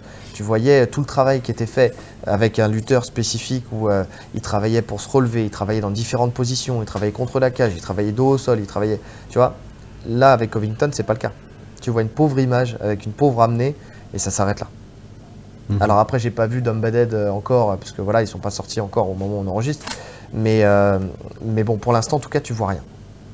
Donc, euh, donc ouais, c'est possible que cette fois-ci, il, euh, il cherche, il cherche à, à mettre en place cette lutte. Parce que ce qui fait son succès depuis, depuis toujours, c'est justement de, varier, de mixer, tu vois. Donc, donc s'il veut revenir à la, à la recette qui lui donne la victoire, ce qui lui a donné la victoire aussi face à Woodley, qui, enfin, tu vois, face à tous ses autres adversaires, c'était en faisant ça. Ne pas rentrer dans cette guerre des Moi, je pense qu'il devrait. et de Je pense vraiment qu'il devrait. Parce que de toute façon, comme on l'a dit, il n'a pas la puissance nécessaire pour, euh, pour l'éteindre. Ouais. Et qu'à terme, il va prendre trop de dégâts de toute façon. Dans tous les cas. Même si euh, il va gagner des rounds, il peut gagner des rounds, comme au premier combat, puisqu'il va avoir un gros débit de frappe et qu'il va beaucoup plus toucher. Je pense qu'à terme, il, il tient pas les 5 rounds. Il, il va se faire arrêter, il va prendre trop de dégâts, il va avoir des blessures. Je pense qu'il faut vraiment mixer. Pour lui, c'est vraiment la solution. Ouais. ouais, ouais. Non, mais Même s'il amène certain. pas, même s'il n'arrive pas à amener, il faut Oui. quand même qu'il mixe. Juste Il faut quand même qu'il le, reste. euh, voilà. Il faut qu'il le laisse euh, dans le doute permanent en fait. C'est Et ça. en plus, il a le cardio pour. Ça, il aurait tort de s'en priver. Il a vraiment le physique pour tenir. On sait qu'il tient les 5 rounds. Mhm. Même s'il fait des changements de niveau sur 5 rounds, il va tenir. Mais oui, de toute façon, tous les lutteurs, les vrais lutteurs, hein, ceux qui ont fait de la compétition en lutte, euh, ils peuvent tenir 5 rounds en lutte. C'est un domaine qu'ils maîtrisent. Tu tiens toujours le niveau cardio dans le, mo- dans le domaine que tu maîtrises. Un boxeur va tenir les 5 rounds sans problème. Un lutteur va tenir les 5 rounds. Un mec du sol va tenir les 5 rounds. Tu vois, enfin, là-dessus, il n'y a pas de. il y a Dans pas son domaine, même, Voilà. même s'il est cramé, il aura toujours les bons réflexes et euh, l'explosivité entre guillemets nécessaire pour faire ce qu'il a à faire. exactement. Donc, euh, moi, je pense avoir tout dit sur la lutte de, de Covington. Est-ce que tu as quelque chose à rajouter? Non. Pour Mais ce par combat, contre, je suis, je sais pas qui mettre. euh, c'est compliqué là. C'est fou, hein. Ouais, on se les fait à distance, mais par contre, c'est pareil. Moi, c'est. Là, j'ai. En fait, j'ai mis pour les deux. Euh, j'ai j'ai mis pour ce combat, bah, je- Ouais, tu bah, peux dire y a Ousmane, l'inconnu, en fait. Ousmane parce qu'il tombera pas. Tu vois, donc ça, c'est ça peut être la première des choses. Ousmane ne tombera Ah, pas. bah, en fait, c'est pour ça. C'est pour ça que si je dois en choisir un, je mets Ousmane. Parce que j'ai quand même du mal à le voir chuter. Bah- Bah, on l'a jamais vu en fait, tu vois. Donc, euh, je reste sur euh, ce- cette légende du 100% de défense. Maya l'a fait chuter. Même s'il s'est relevé Ouais. tout de suite. Ça n'a pas compté, mais il l'a fait chuter. Il peut chuter.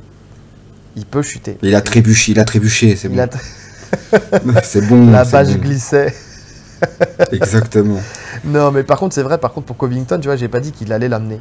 J'ai dit, pourquoi je, je l'aurais mis, 20 enfin, tu sais, pour ce combat, je pourrais le mettre en avant.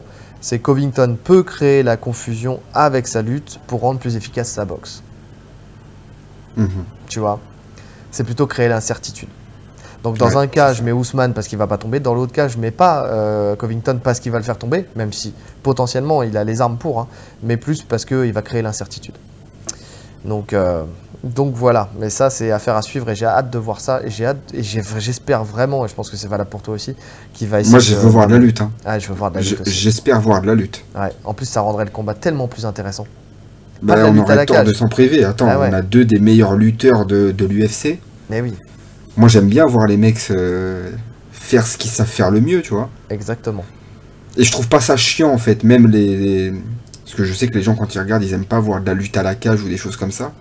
Mais quand c'est deux mecs de ce niveau-là, moi, ça me dérange pas. Oui, Je et puis en plus, tu, tu prends plein C'est trop d'informations. technique, c'est trop précis, c'est trop... Mais oui, pour, euh, pour euh, ensuite, pour toi, tu sais, ne serait-ce que toi, dans, dans ta culture de la lutte, tu sais, tu Mm, prends plein d'informations, grave. tu apprends beaucoup de choses.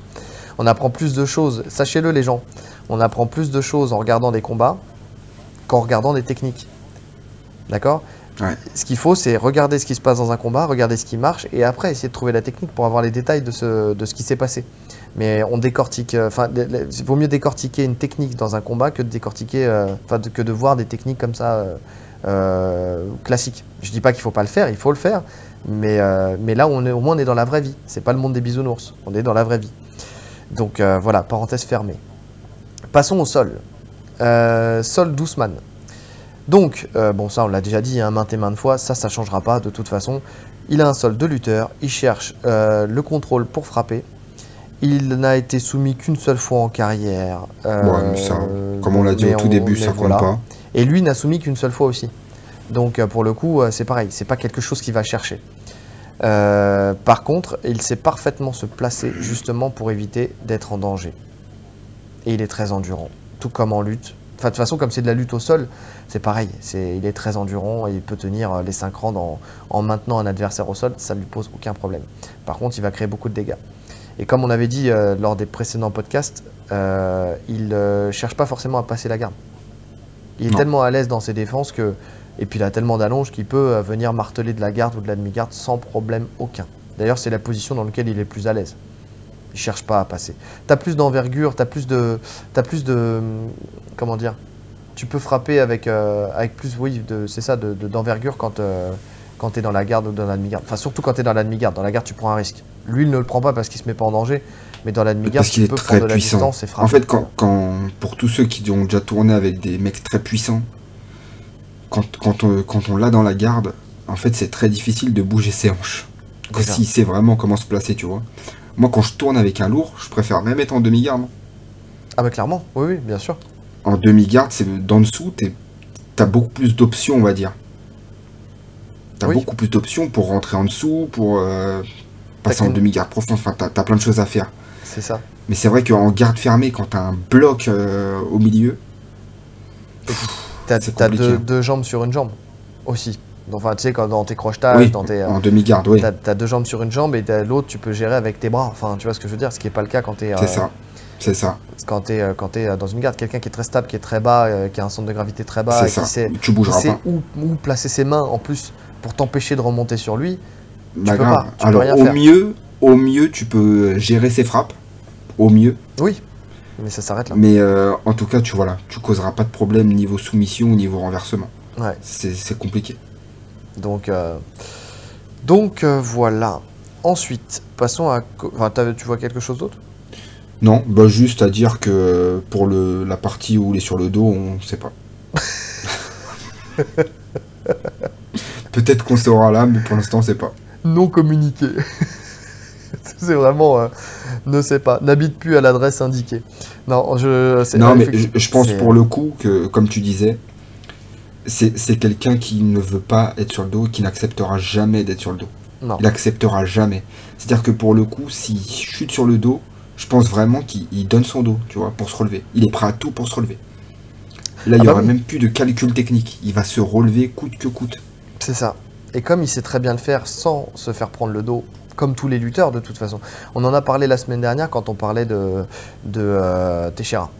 Tu sais, qui pareil, Ouais. lui aussi donne son dos pour, euh, pour se relever. Tu sais, c'est c'est des mecs qui de toute façon le donnent en toute sérénité parce qu'ils savent très bien que de toute façon ils sauront le défendre. Jusqu'au jour où tu trouves quelqu'un qui est meilleur que toi. Ah, c'est ça, Mais- c'est ça. On est d'accord. Euh, s'il avait laissé, s'il avait pas eu ce bras de sécurité face à Maya, il- ça se trouve, il se serait fait étrangler comme les autres et puis on n'en parlait plus, tu vois. Mais il a su euh, se relever, même en donnant son dos, et avoir ce, ce- ce dernier rempart entre guillemets pour survivre. Et c'était pas, c'est loin d'être donné à tout le monde. Donc voilà, passons à Covington. Euh, lui, il est très à l'aise au sol. hein. Euh, pour le coup, Il est meilleur au sol. ouais, Il est meilleur au sol. c'est, il, est, il est très bon, de toute façon, il fait beaucoup de jiu-jitsu brésilien, il fait beaucoup de grappling, là-dessus, il n'y a, pas- y a pas de souci. Euh, bah, lui, c'est pareil, hein, il cherche pas à être sur le dos. hein. Euh, Il n'y a, pas de... a pas de secret, il ne veut pas être sur le dos non plus. Euh, il, a, comment dire, il a aussi beaucoup d'endurance, c'est euh, de la même manière. Et euh, lui, ce qu'il veut, par contre, c'est euh, chercher à prendre le dos de son adversaire. On en parlait tout à l'heure. En fait, de la lutte, il vient, il t'amène, il t'amène, euh, il t'amène de telle manière qu'il peut aller chercher le dos. Et la plupart du temps, il est, euh, il est dans cette configuration-là. Et même s'il t'a amené différemment en t'amenant de face, de toute façon, comme j'ai dit, il va te tenir le pied jusqu'à ce qu'il se place pour ensuite aller te prendre le dos. Donc, de là, soit il envoie ses frappes, et là, il te contrôle et tu ne peux plus bouger parce que d'une part, il vient en fait euh, très intelligemment crocheter avec une seule jambe. En fait, il passe euh, de l'extérieur à l'intérieur de la première jambe et il vient recrocheter de l'intérieur vers l'extérieur de la deuxième jambe avec sa même jambe. Je sais pas si vous voyez ce que je veux dire. Il vient, il a- ouais, c'est très compliqué à expliquer, mais bon, en tout cas, il, il Tu crochette. veux pas nous faire un dessin? euh, je sais pas. Un petit je- schéma je- Un petit croquis? tu sais, tu mets une photo, pouf, tu sais quoi, sur le podcast. Je vais, je vais me prendre la tête à retrouver le moment pour mettre une photo. Non, mais vraiment, en fait, il, ouais, il crochette, euh, il crochette avec une seule jambe, il arrive à annihiler les deux jambes. Et de l'autre côté, il vient, en fait, quand on regarde bien, il prend le dos, il, il- il saisit le bras par derrière euh, de, de l'adversaire et il ne frappe qu'avec un seul point quand il est dans le dos. Ouais. C'est vraiment ça. En fait, il est, c'est limite le dos, limite une demi-monte. C'est un peu un hybride entre les deux. Et là, il vient frapper. Donc ça, c'est s'il choisit le grand endpoint, jusqu'à ce que l'arbitre arrête. De toute façon, il n'y a plus vraiment de défense. Soit il vient et il prend complètement le dos, et là, il vient chercher l'étranglement arrière. Je crois que euh, les quatre soumissions euh, qu'il a, c'est ça, hein, ces quatre soumissions, euh, les quatre soumissions qu'il a, je revérifie, oui, ces quatre soumissions, c'est quatre étranglements dans le dos. Si je me trompe pas. Donc euh, c'est Ouais, vraiment c'est- là où il est très fort. C'est là où il est très fort. Euh, voilà. J'ai rien d'autre à dire de particulier. Pareil, je crois qu'on l'a jamais vu sur le dos. De tout ce que j'ai vu Bah, tout à l'heure, je crois que j'ai euh, jamais vu sur le dos. Moi non plus. J'ai pas, j'ai vraiment pas le souvenir. Pourtant, il s'est déjà fait emmener. Bah, il a pris une soumission. Euh, il a pris une soumission. Et j'avoue, je suis pas remonté jusque-là parce que c'était en 2015, je crois. Donc c'est vrai que j'ai pas, j'ai mal fait mon travail. Je, alors, les amis, de toute façon, il y aura peut-être des trous dans la raquette parce que euh, nous faire le, l'UFC nous a fait deux UFC numérotés deux semaines de, de suite. Grave. Et euh, c'est vrai qu'on a tellement peu l'habitude que ça arrive que c'est là où je me, encore une fois, et je- à chaque fois on est très transparent, j'ai, j'ai regardé. Je dis c'est quand déjà euh, Covington contre Ousmane et, là- et là j'ai fait ah oui mais c'est là donc euh, vas-y branle bas de combat on est arrivé on a tout préparé aujourd'hui et on fait le podcast euh, cette nuit comme d'habitude on fait le podcast de nuit et donc donc voilà mais c'est vrai que j'ai pas regardé ce combat là je suis pas remonté j'ai regardé beaucoup de combats de, de Covington mais je suis pas remonté Bref, en tout cas, sur ces derniers combats, on l'a pas vu sur le dos. C'est ça, c'est ça. Donc, donc voilà. Pour ce combat, bah j'ai dit que de toute façon il n'y a aucune chance que ça aille au sol. donc pourquoi vouloir donner un vainqueur alors que de toute façon Non, ça n'ira pas au sol. Je vois Covington, euh, si on parle de sol pur, hein, je vois. Covington meilleur. Ah non, si on parle de sol pur techniquement et tout ça, oui, Covington est meilleur. Mais encore une fois, non, enfin, encore tu dis ça, mais on n'en sait rien. On a- Si je me base sur la seule chose où on voit du sol, euh, du sol chez Ousmane, ça serait la, la vidéo justement des scrambles avec euh, Chandler. Euh, pff, putain, il est excellent. hein. C'est un- C'est c'est pure lutte, hein. Mais va le soumettre, toi, dans cette. euh, Dans cette euh, Non, impossible. mais voilà. C'est ça. Donc en fait, tu- c'est pour ça que je te dis, on n'en sait rien. Ouais, c'est vrai. Moi, alors si. si je- je, laisse moi tranquille, j'ai envie de dire Covington. Non, mais alors oui, mais je, alors, je, je peux aller dans ton sens, justement, c'est ce que j'allais faire. Je peux aller En dans fait, ton je vois sens parce Covington parce que je le vois, je le vois plus euh, soumettre, si, si soumission il devait y avoir. Je vois plus d'armes, je vois plus à l'aise. Voilà. En fait, on, on l'a pas vu sur le dos, mais je l'imagine plus travailler sur le dos. Je sais pas si tu vois ce que je veux dire. Oui, oui, bien sûr. Alors, Bah, c'est complètement subjectif ce que je dis parce qu'on l'a pas vu. Mais j'ai l'impression que dans ses formes de corps, dans sa façon de bouger au sol, je le, voilà, je le sens plus à l'aise. Oui, non, mais je. Je sens plus dans un, comprendre. univers jujitsu, tu vois, au sol. Je, pense qu'il a plus d'armes. Il peut frapper, il peut soumettre. Ouais. Non, mais je, je, je vois où tu, je vois ta logique. Moi, je pourrais le mettre, euh, je pourrais le mettre aussi Covington dans le sens où, euh, bah, tout simplement, lui, il a quatre soumissions à son actif et l'autre, il n'en a pas. Donc. euh, Tu vois, il y a une autre recherche, comme tu dis, il cherche le dos, enfin, il si, il y a- cherche. il y en a une, quoi. Il y en a une. Si, pardon, il y en a une. Il en a mis une dans sa carrière. Tu vois, je- euh, ne serait-ce que prendre le dos, j'ai du mal à voir Kamaru Usman attaquer le dos. Ouais, il va juste chercher à frapper, Tu vois, tout il simplement. va rester, voilà, il va rester sur le côté, il va frapper. Ouais. Mais alors là, on parle Covington, vraiment de... il a plus. euh, Voilà, on de parle de sol sol, pur. mais on parle pas de sol MMA. On parle parce que si on Ouais, parle de sol sûr. MMA, euh, les, le grand and pound, euh, tu vois, voilà, je je le mets. euh, Bien sûr, Je peux le mettre sûr. du côté euh, du côté d'Ousmane, quoi. clairement. Donc, euh, Mais voilà, Covington, il a ces deux options. Il peut frapper, et il peut avoir un jeu plus euh, position, recherche de position, améliorer sa position, soumettre. ouais. Ouais, ouais, je suis d'accord. Je suis d'accord. Je suis d'accord. Ok, allons-y, Covington. Donc, à côté, les à côté. Donc, euh, bon, bah, pas grand chose, à part que euh, Ousmane a plus combattu que Covington. Donc, il a pris un peu plus d'expérience. Tu sais, il est resté plus actif que, euh, que Covington, qui n'a combattu Après- contre lui. Covington, euh, il n'a pas combattu parce qu'il a eu sa fracture de la mâchoire. Donc déjà, il a mis du temps à revenir. Oui. Il y a eu ça. Et il a combattu contre. Il a pris Wood- Il a fait qu'un seul combat depuis, c'est Woodley, c'est ça? C'est ça, que Woodley, Ouais. où il gagne euh, sur, euh, sur un arrêt en fait euh, médical, puisque Woodley se blesse à la côte au quatrième, je crois. Quatrième ou cinquième? Je sais plus. Enfin bon, bref, c'est. Alors je c'est sais allé- plus, mais il gagne. euh, voilà, il ouais, survole. ouais, il le- survole. le survole. Et après, il me semble que l'UFC lui propose un autre combat et qu'il refuse parce qu'il a le title shot assuré de toute façon. Et que euh, il est contender numéro 1. Tout le monde voulait voir cette revanche. Oui, Donc il préfère attendre. Il préfère clairement attendre euh, Ousmane. Pas prendre de prendre personne d'autre en attendant c'est ça, et se concentrer que sur ce combat. c'est ça. Mais donc effectivement, bon, Donc c'est un choix. hein. bon, c'est le- vraiment son choix de pas combattre. Après, l'arrêt, il n'est pas non plus euh, immense. Enfin, c'est pas un arrêt de, de deux ans, trois ans où euh, tu te dis euh, comment il va revenir. Tu vois, c'est un arrêt Non, non, non, non. où, tu- où il sait de toute façon, en plus dans cet arrêt-là, qu'il aura, il aura son, son combat contre, contre Ousmane. Et donc Ah, moi, voilà, c'est c'est ce que je dis, mais Covington, il aura vraiment eu le temps d'être focus sur sa revanche. C'est vraiment ça. C'est ça. Pour Donc le coup, c'est euh, pas forcément négatif le fait que tu dises qu'il est pas. Enfin, Kamaru Usman a pris de l'expérience, oui. Mais je suis pas. Enfin.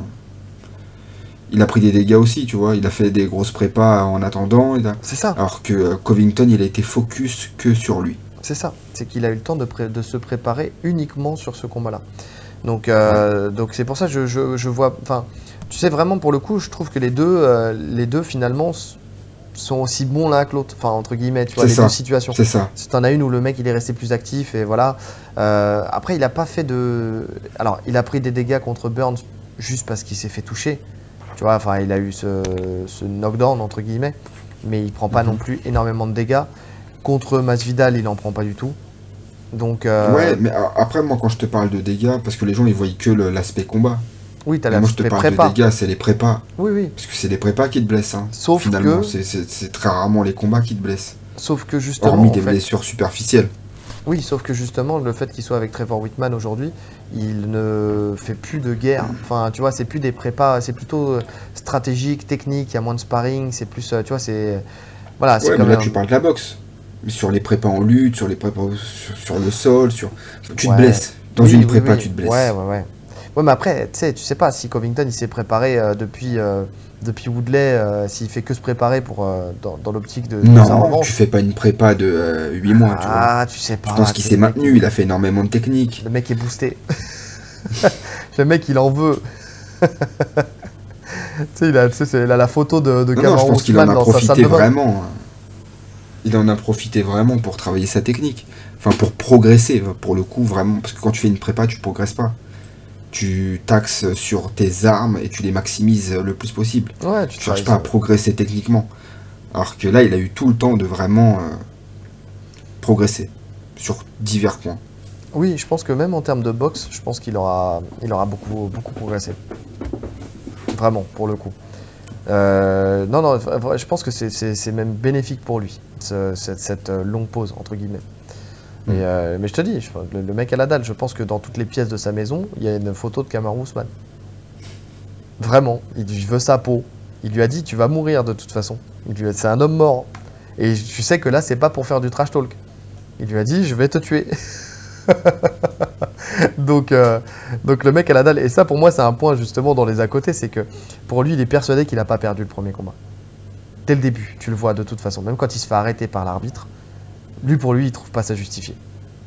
Même si, euh, quand tu regardes, euh, c'est totalement justifié parce qu'il il ne se défendait plus. Il n'était pas sonné, mais il se défendait plus. On sait très bien que c'est l'intégrité du combattant, donc voilà, tu te défends Ouais. pas, t'es arrêté. Il se défendait plus, il avait la mâchoire cassée. Ah, mais ça, donc y le- l'arbitre le sait pas à ce moment-là. Je sais pas, hein, parce qu'il le dit à son coin. Bon, il le dit à son coin, mais l'arbitre le sait pas. Ils font pas venir un médecin pour, que- pour, euh, pour checker. Tu sais, t'as pas, euh, t'as pas de, de communication. euh, Enfin, tu t'as t'as Mhm. rien qui est dit dans le staff de l'UFC.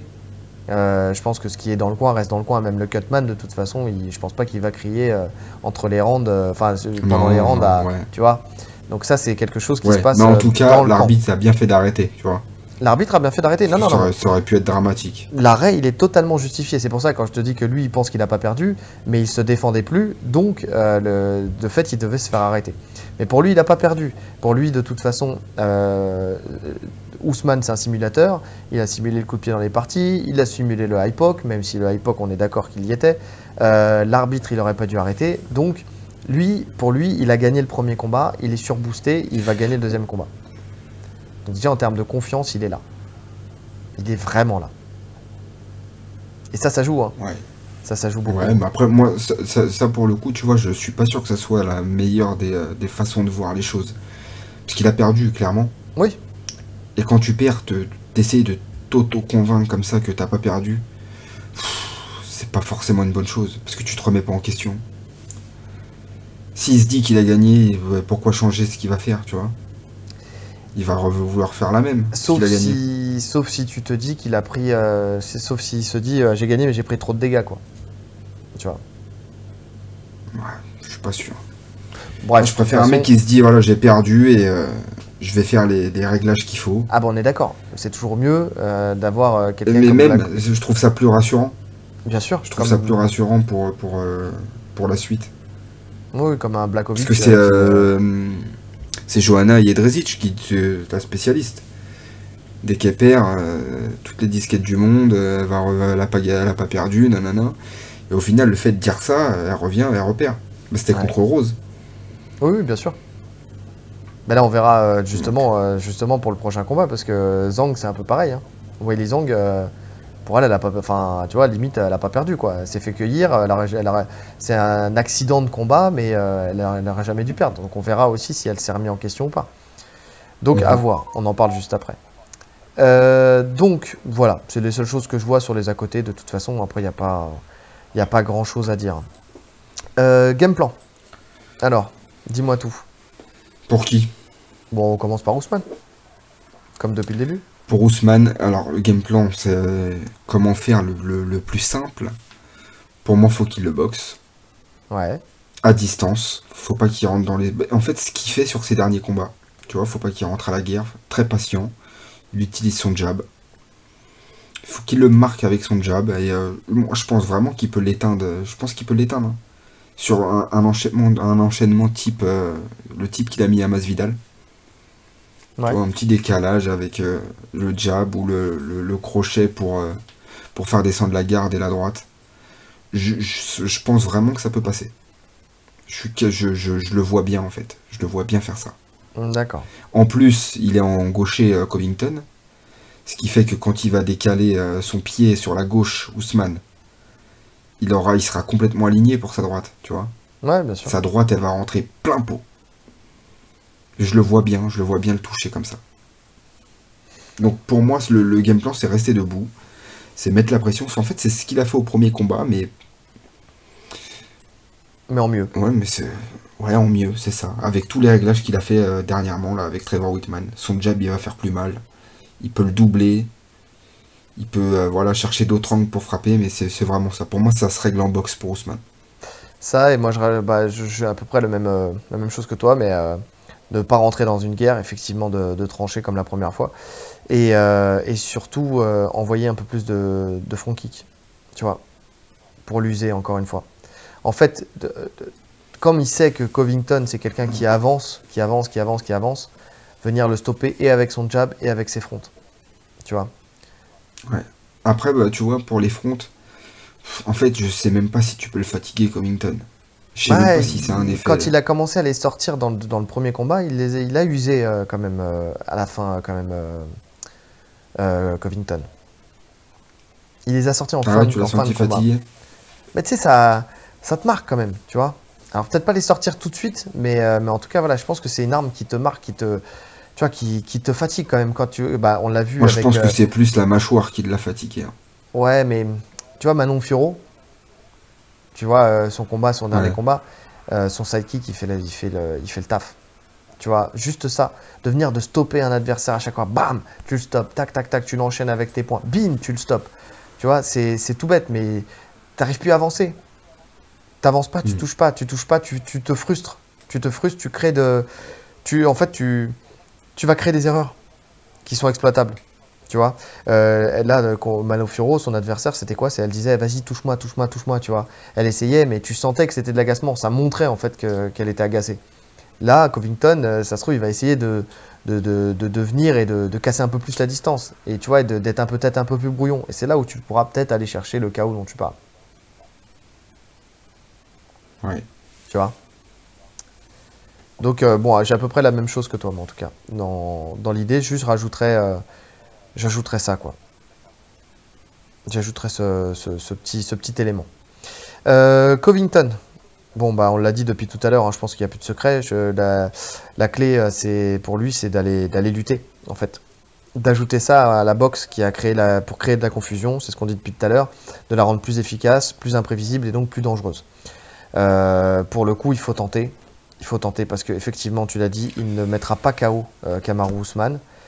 Euh, et il y a un moment où, euh, de toute façon, s'il veut marquer ses points et, et, capitaliser ses points en prenant moins de dégâts possible, c'est en allant chercher la lutte. C'est ça, parce qu'il faut se dire que toutes les phases où il va tenter de lutter, même s'il l'amène pas, c'est des phases où il, prendra pas de coups. C'est ça. Tu vois? Et lui, lui, il va mettre beaucoup de coups. Tu vois, dans, il, il peut facilement par round, il va mettre plus de coups que Kamaru. Donc euh, faut vraiment qu'il. euh, une fois qu'il a mis tous ses coups là, qu'il lutte, qu'il lutte, qu'il égrène le temps. Ouais. Et c'est ça, c'est exactement comme ça que je le vois. C'est euh, c'est marquer, c'est marquer, marquer, marquer, marquer, envoyer ses crochets, pam pam, euh, venir, euh, ve- venir avec toutes les armes en fait, des low kicks, beaucoup de low kicks aussi. Enfin, tu sais, parce que, parce que ça marque. En fait, tout simplement, même si ça fait pas de dégâts, ça marque. Low kick, middle kick, envoyer ses. ses, Le son- gros son- problème des low kicks, c'est que Kamaru il time très bien son jab sur les low kicks. C'est vrai, c'est vrai. Oui, sauf que le truc, Alors c'est que. au- au- autant le low kick, si euh, tu peux timer son jab grâce à ton low kick, tu vois. Mais j'ai l'impression que sur lui ça a pas d'effet, il est trop ancré en fait. Et en plus il est, il aimait pas vraiment fort les low kicks Colby. C'est pas un vrai pour marquer. tu vois, il fait pas de dégâts. Il marque. Il marque Donc des points. c'est- le, le- le jab de Kamaru il est plus puissant que le low kick de euh, Covington. Non, Avec mais on la est d'accord. précision qu'il a, quand il envoie le low kick, il, va le toucher mais parfaitement, au bon endroit. Il va le prendre plein pot.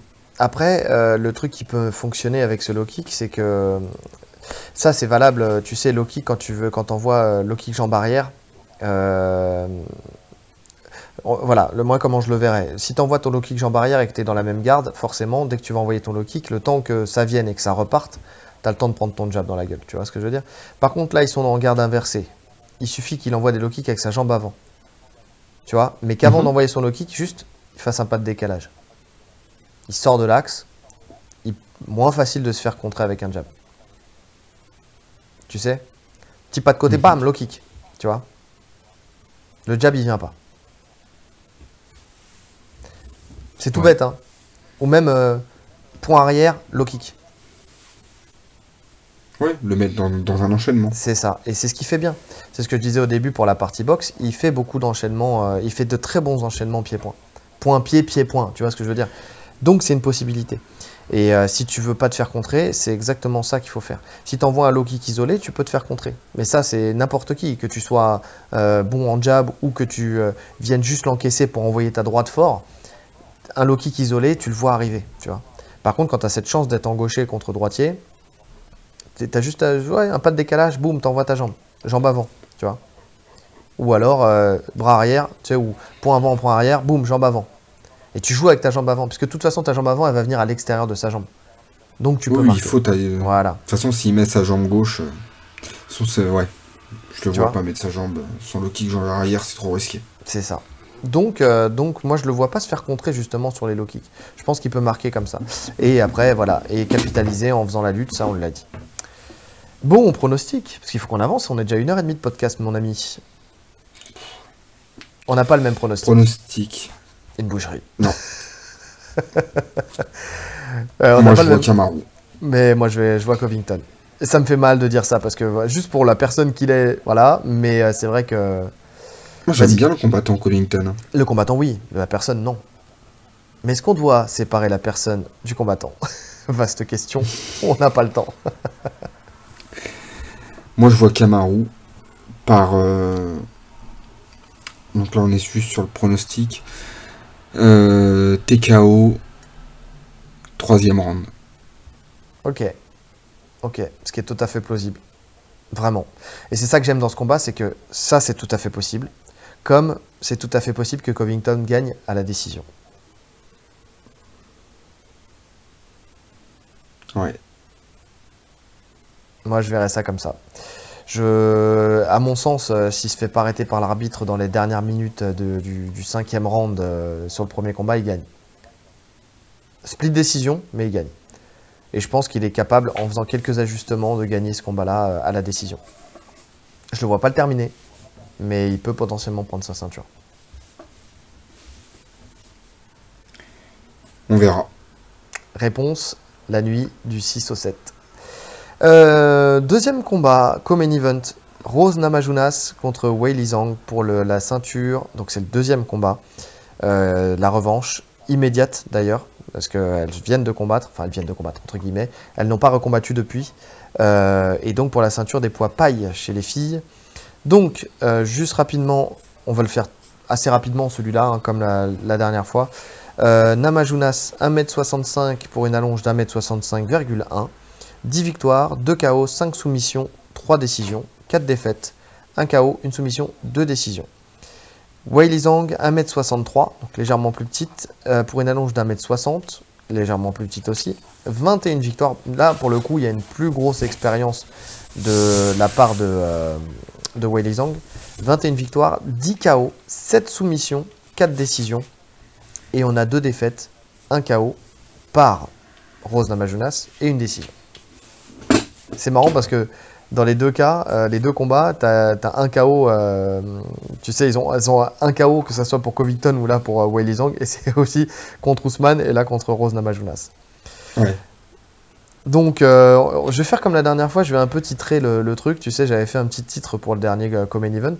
Là, j'ai dit la finesse contre la puissance. Ouais. Ouais, ça se tient. Même si elle est aussi très puissante, Rose. Bien On sûr. n'a pas autant de KO euh, sans être puissant. Euh, bien sûr, après, tu regardes ces KO, elle les met énormément. Enfin, énormément. C'est souvent Euh, avec ah, son. c'est de la technique, C'est de la bien technique sûr. et c'est un high kick euh, très bien placé. Tu vois Ouais. Mais même dans ses points, elle a beaucoup de puissance. Bien sûr. Excellente boxe. Excellente boxe. Et justement, je pense que euh, il y a beaucoup de combattantes. Bah, Johanna euh, en a fait les frais et Weili Zhang aussi. Je pense qu'ils ils l'ont sous-estimé euh, lors de leur premier combat. C'est ça. C'est ça. Parce qu'elle a l'air, elle a l'air tendre en fait. elle a l'air fragile. Mais bien sûr. C'est ce que j'ai dit la dernière fois qu'on a. bah, c'était justement Ousmane contre Masvidal. On avait fait, on en avait parlé justement de. bah, c'était pour le premier combat. C'est l'image, tu sais, dans les films, de, les dystopies, euh, dans les films d'aventure, tu sais, de la petite meuf, euh, tu sais, qui est là, toute fragile, euh, qui va se faire attaquer par une bande de gros barbus. Euh, je parle, attention, quand je dis barbu, euh, je parle de, de bikers américains. hein. Attention, pas de problème. hein. Euh, tu sais, de gens tout dégueulasses. Je sais veulent- pas, déjà dans- au début tu nous fais la promotion de Trump. Ensuite tu vois Covington vainqueur. Je sais pas. Je me pose des questions. J'ai changé, j'ai changé. j'ai failli faire une vieille vanne sur les élections de là. Non, je vais pas la faire, on va perdre 18, on va perdre de la moitié de nos abonnés. donc, euh, qu'est-ce que je voulais dire? Euh, Donc, tu sais, c'est vraiment la petite meuf qui va se faire agresser. Tu sais, tu le sens au début du film, tu sais pas, tu connais pas encore les personnages. Elle est là, t'as une- t'as cinq mecs qui débarquent, elle est là toute fragile, son crâne rasé, tu vois, toute douce, et elle vient, elle tabasse tout le monde. C'est vraiment ça. Elle est sous-estimée, au final, elle casse des gueules. Donc, euh, donc oui, c'est vraiment ça. La pauvre, elle est, elle est sujette à, à la fragilité qu'on ressent en dehors du combat. Ouais. Tu sais? Que, ça. que ça soit avant, que ça soit après, tu sais, quand elle se met à pleurer, quand elle a, quand elle a gagné sa ceinture, enfin sa ceinture, ou n'importe quel Parce combat. que c'est sais. euh, c'est quelqu'un de fragile dans la vie. Bien sûr, Tu vois, il me semble qu'elle était en dépression longtemps. Enfin, elle a eu un parcours de vie assez difficile. Hmm. Mais en tout cas, ça se retranscrit pas dans la cage. non. Dans la cage, c'est une autre personne. Ouais, elle a une mission. C'est vraiment, c'est une guerrière. C'est C'est ça. ça, c'est une guerrière. Elle est dans son monde quand elle est dans la cage. Mais tu vois qu'elle Elle, arrive à se elle mettre est dedans. transcendée.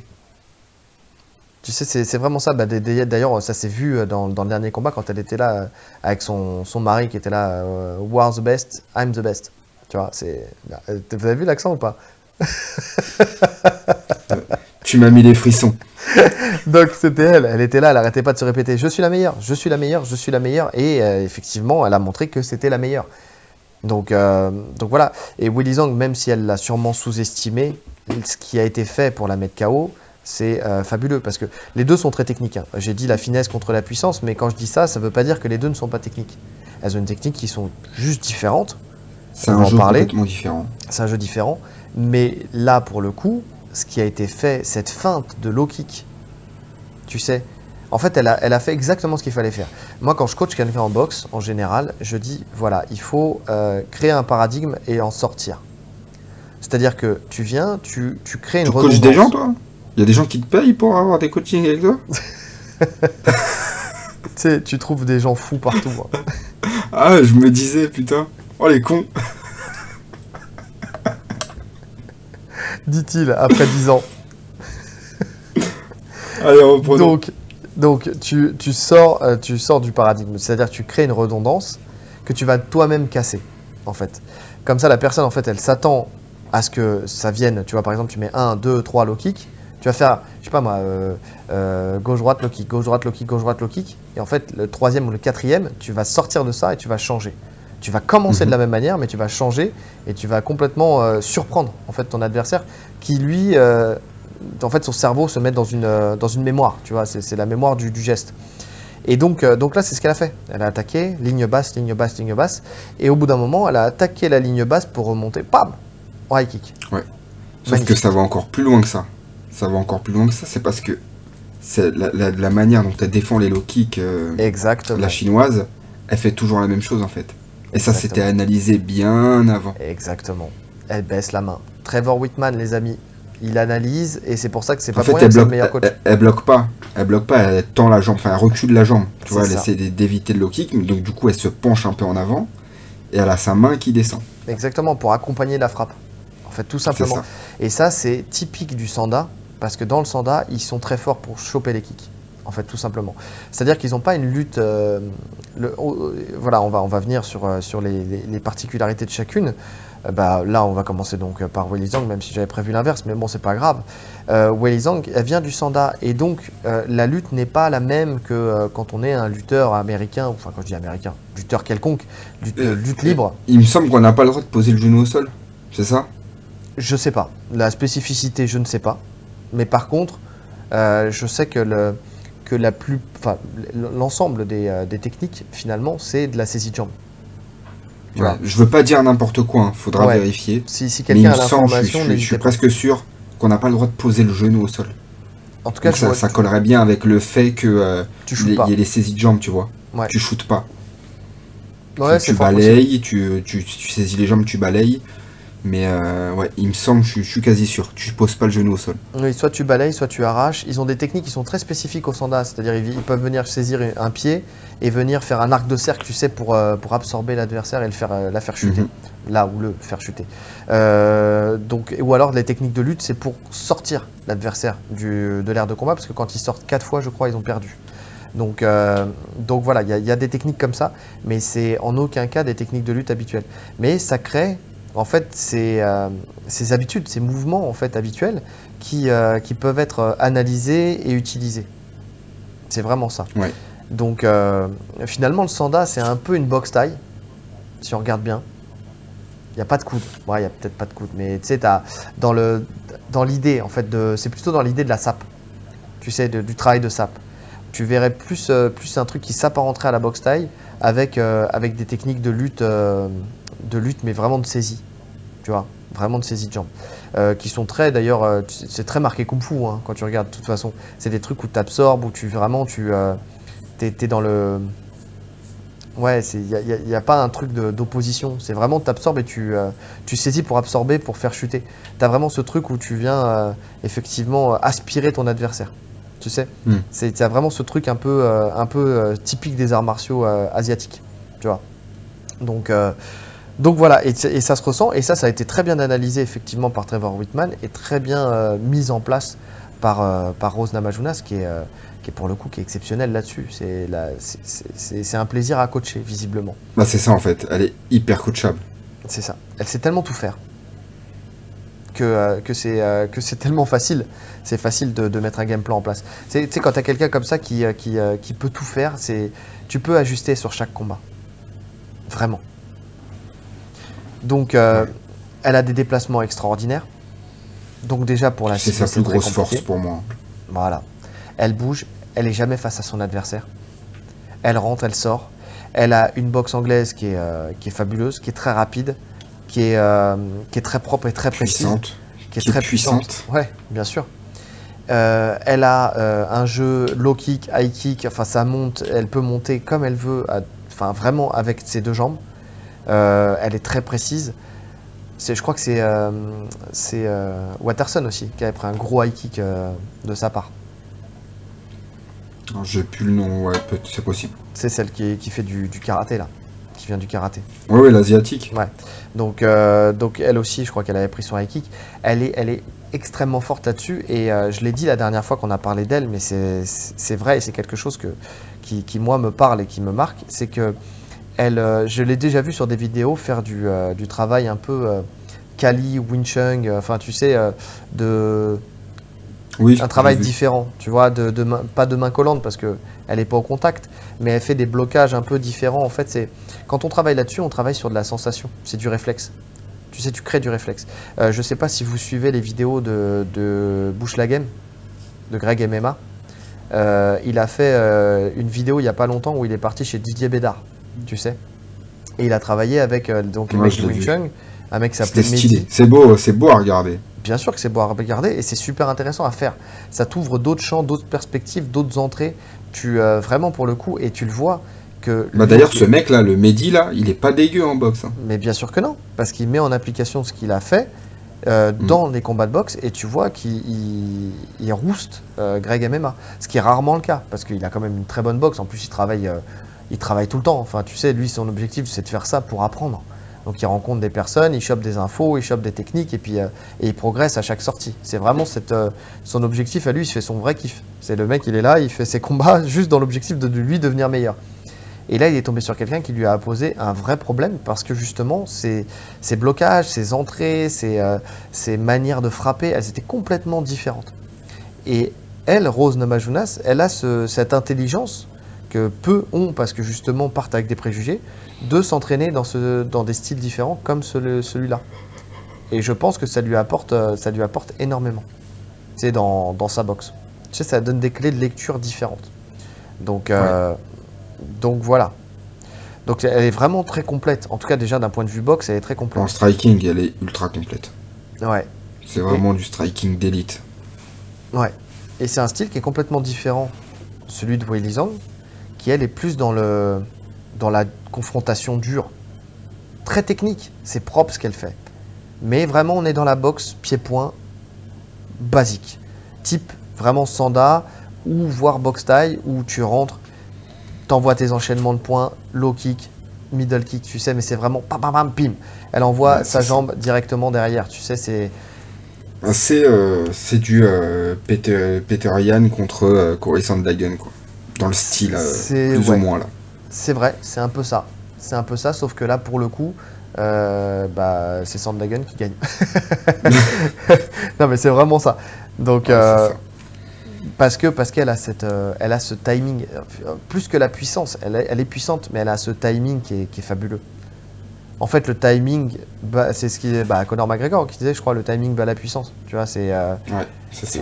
C'est vraiment ça, c'est qu'elle rentre au bon moment, au moment où, en fait, où l'adversaire n'est pas en capacité de, de se durcir, finalement.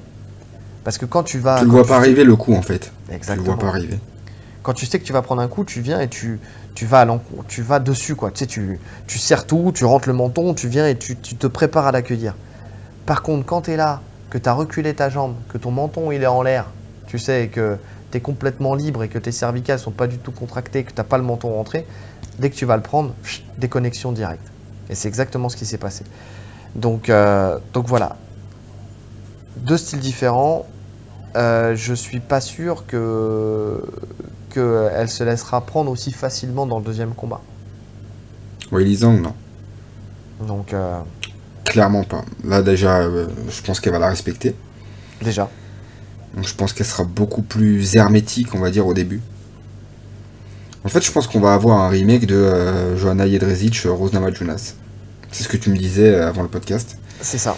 Que finalement, tous tous les premiers combats, elle, elle survole. Rose. Mais elle survole très nettement. Même le combat contre Andrade, où elle perd malheureusement sur le slam. Oui, Mais bon, elle fait une erreur. hormis, ce, voilà, hormis ça, elle survolait clairement le combat. Et à la revanche, alors à chaque fois à la revanche, elle remporte la décision. mais ça devient plus poussif, tu vois. Ça devient, ça, ça devient une guerre. C'est ça.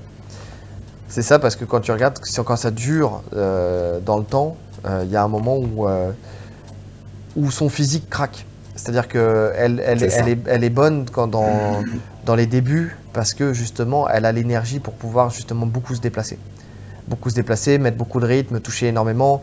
Euh, voilà, elle va piquer beaucoup, mais par contre, dès que ça va durer dans le temps, bah forcément, c'est normal, hein, l'énergie baisse. Elle sera moins 50. mobile. Et voilà, et c'est là où euh, la puissance des autres fait la, la différence entre guillemets et ça leur permet ça. de, de remonter. Ah, parce que c'est une technicienne. Elle a besoin de mouvement, elle a besoin de, de bouger. Quand Ouais. ça rentre dans une guerre, ça devient, ça devient plus compliqué. Même si elle peut gagner quand même, parce qu'on l'a dit, elle est puissante, elle est, elle a un menton, elle sait, euh, elle sait Elle est se prête battre pour la comme guerre. ça, mais euh, elle est prête pour la guerre. Ouais. Mais c'est pas là qu'elle est meilleure. C'est ça. Après là, euh, de la même manière que pour le combat précédent, est-ce que tout va se passer en boxe? Je ne le sais pas, pour la simple et bonne raison que Li Zhang, elle s'est entourée de Henri Sejudo. Donc, euh, Ouais. qui va lui... Alors, euh, d'après ce que j'ai cru comprendre, j'ai vu ça dans le countdown, hein, c'est d'une part, c'est pour son expérience. L'expérience du fait de revenir, parce que c'est vrai que lui, c'est le roi des comebacks. hein, c'est un mec, euh, euh, il avait perdu contre Dimitri Johnson, il est revenu, il a gagné.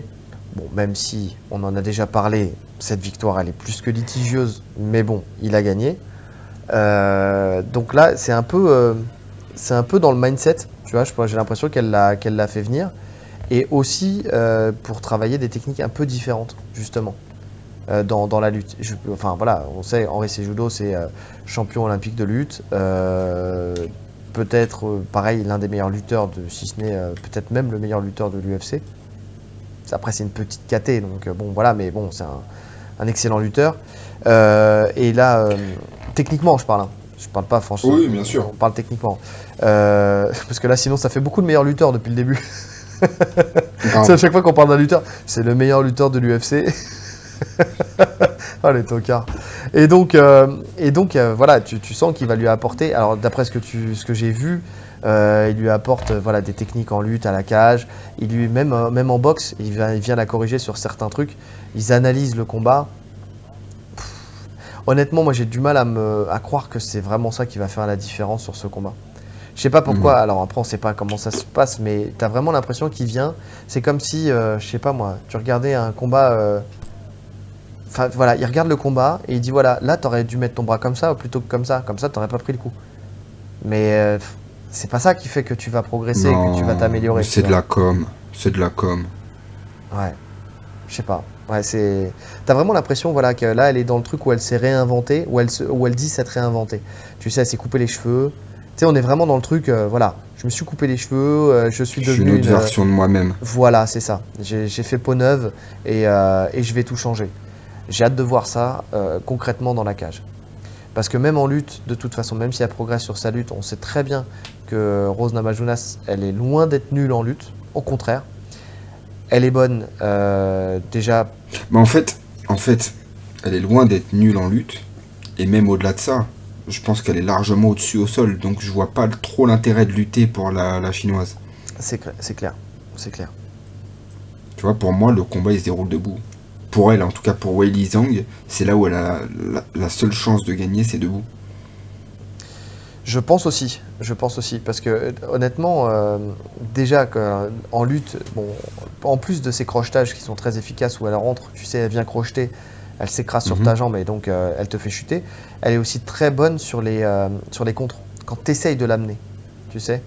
Elle arrive à se Mhm. placer pour contrer, tu sais. Et euh, quand elle est au sol, effectivement, elle est très bonne et elle aussi, elle a une grosse faculté à aller chercher le dos et à étrangler. Comme en plus, elle a, elle a ses, ses bras tout fins, là, tu sais, ils rentrent très très bien sous le menton et, euh, et la, la Mais même, sur le dos, tu vois, si elle est sur le dos, je vois pas, je vois pas la chinoise l'inquiéter plus que ça. ça. Ouais, elle a un gros grand endpoint quand même, hein, euh, Wei. C'est là où elle, elle peut euh, faire du dégât. Alors peut-être qu'elle va pas l'inquiéter, mais elle va peut-être faire du dégât parce que elle envoie quand même pas mal de gros coups de coude euh, sur le grand endpoint et euh, peut-être que là-dessus, elle peut, elle peut marquer des points et marquer aussi euh, Rose. Tu vois, Alors pas dès le début, hein. Peut-être quand la fatigue s'installe. c'est ça. C'est ça. Oui, arrivé au peut-être au- ouais, à la fin du troisième, peut-être à partir de la fin du troisième round peut-être. Mais mais sinon au début, je la vois sereine au sol si ça y va. Et encore, je, je vois pas le combat aller au sol. Ouais. Ouais, ouais, je sais pas. Je, je sais pas. Peut-être que.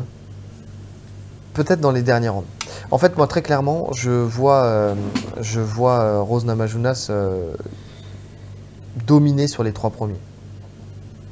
Et à partir du quatrième, ça, Ouais, fin de troisième, ouais. quatrième, ça commence à devenir compliqué. Et, et voilà quoi. Comme, comme son combat contre Andrade, comme son dernier contre combat. Andrade. Sauf que je crois que c'est Quand le physique descend. Contre Andrade. c'était en 3 rounds. Donc, T'es sûr euh, Oui, c'était en 3 rounds. C'était en 3 rounds, oui, c'était en 3 rounds. C'est euh, c'est- ouais, sûr et certain. Donc ouais, elle peut, Ouais, elle peut- D'ailleurs, elle a eu chaud au dernier round. Parce qu'Andrade revient fort. ouais, donc ça peut peut-être jouer, hein, ça peut peut-être jouer. Mais bon, je sais pas, je la sens bien là, je la sens, euh, je la sens efficace. Après le fait de, tu sais, le fait de ne pas avoir la ceinture, ça lui donnait peut-être une, euh, une motivation supplémentaire du fait que là elle l'est. Mais bon, je sais pas, je, elle est, euh, non, je la, je la vois bien. Elle est- et elle peut très bien euh, encore l'éteindre. c'est possible. Elle a, elle a le potentiel pour. C'est le style de. En fait, même si elle est très technique, le style de Zhang, je, le- je la vois pas se réinventer. Sa boxe, elle est. euh, Non.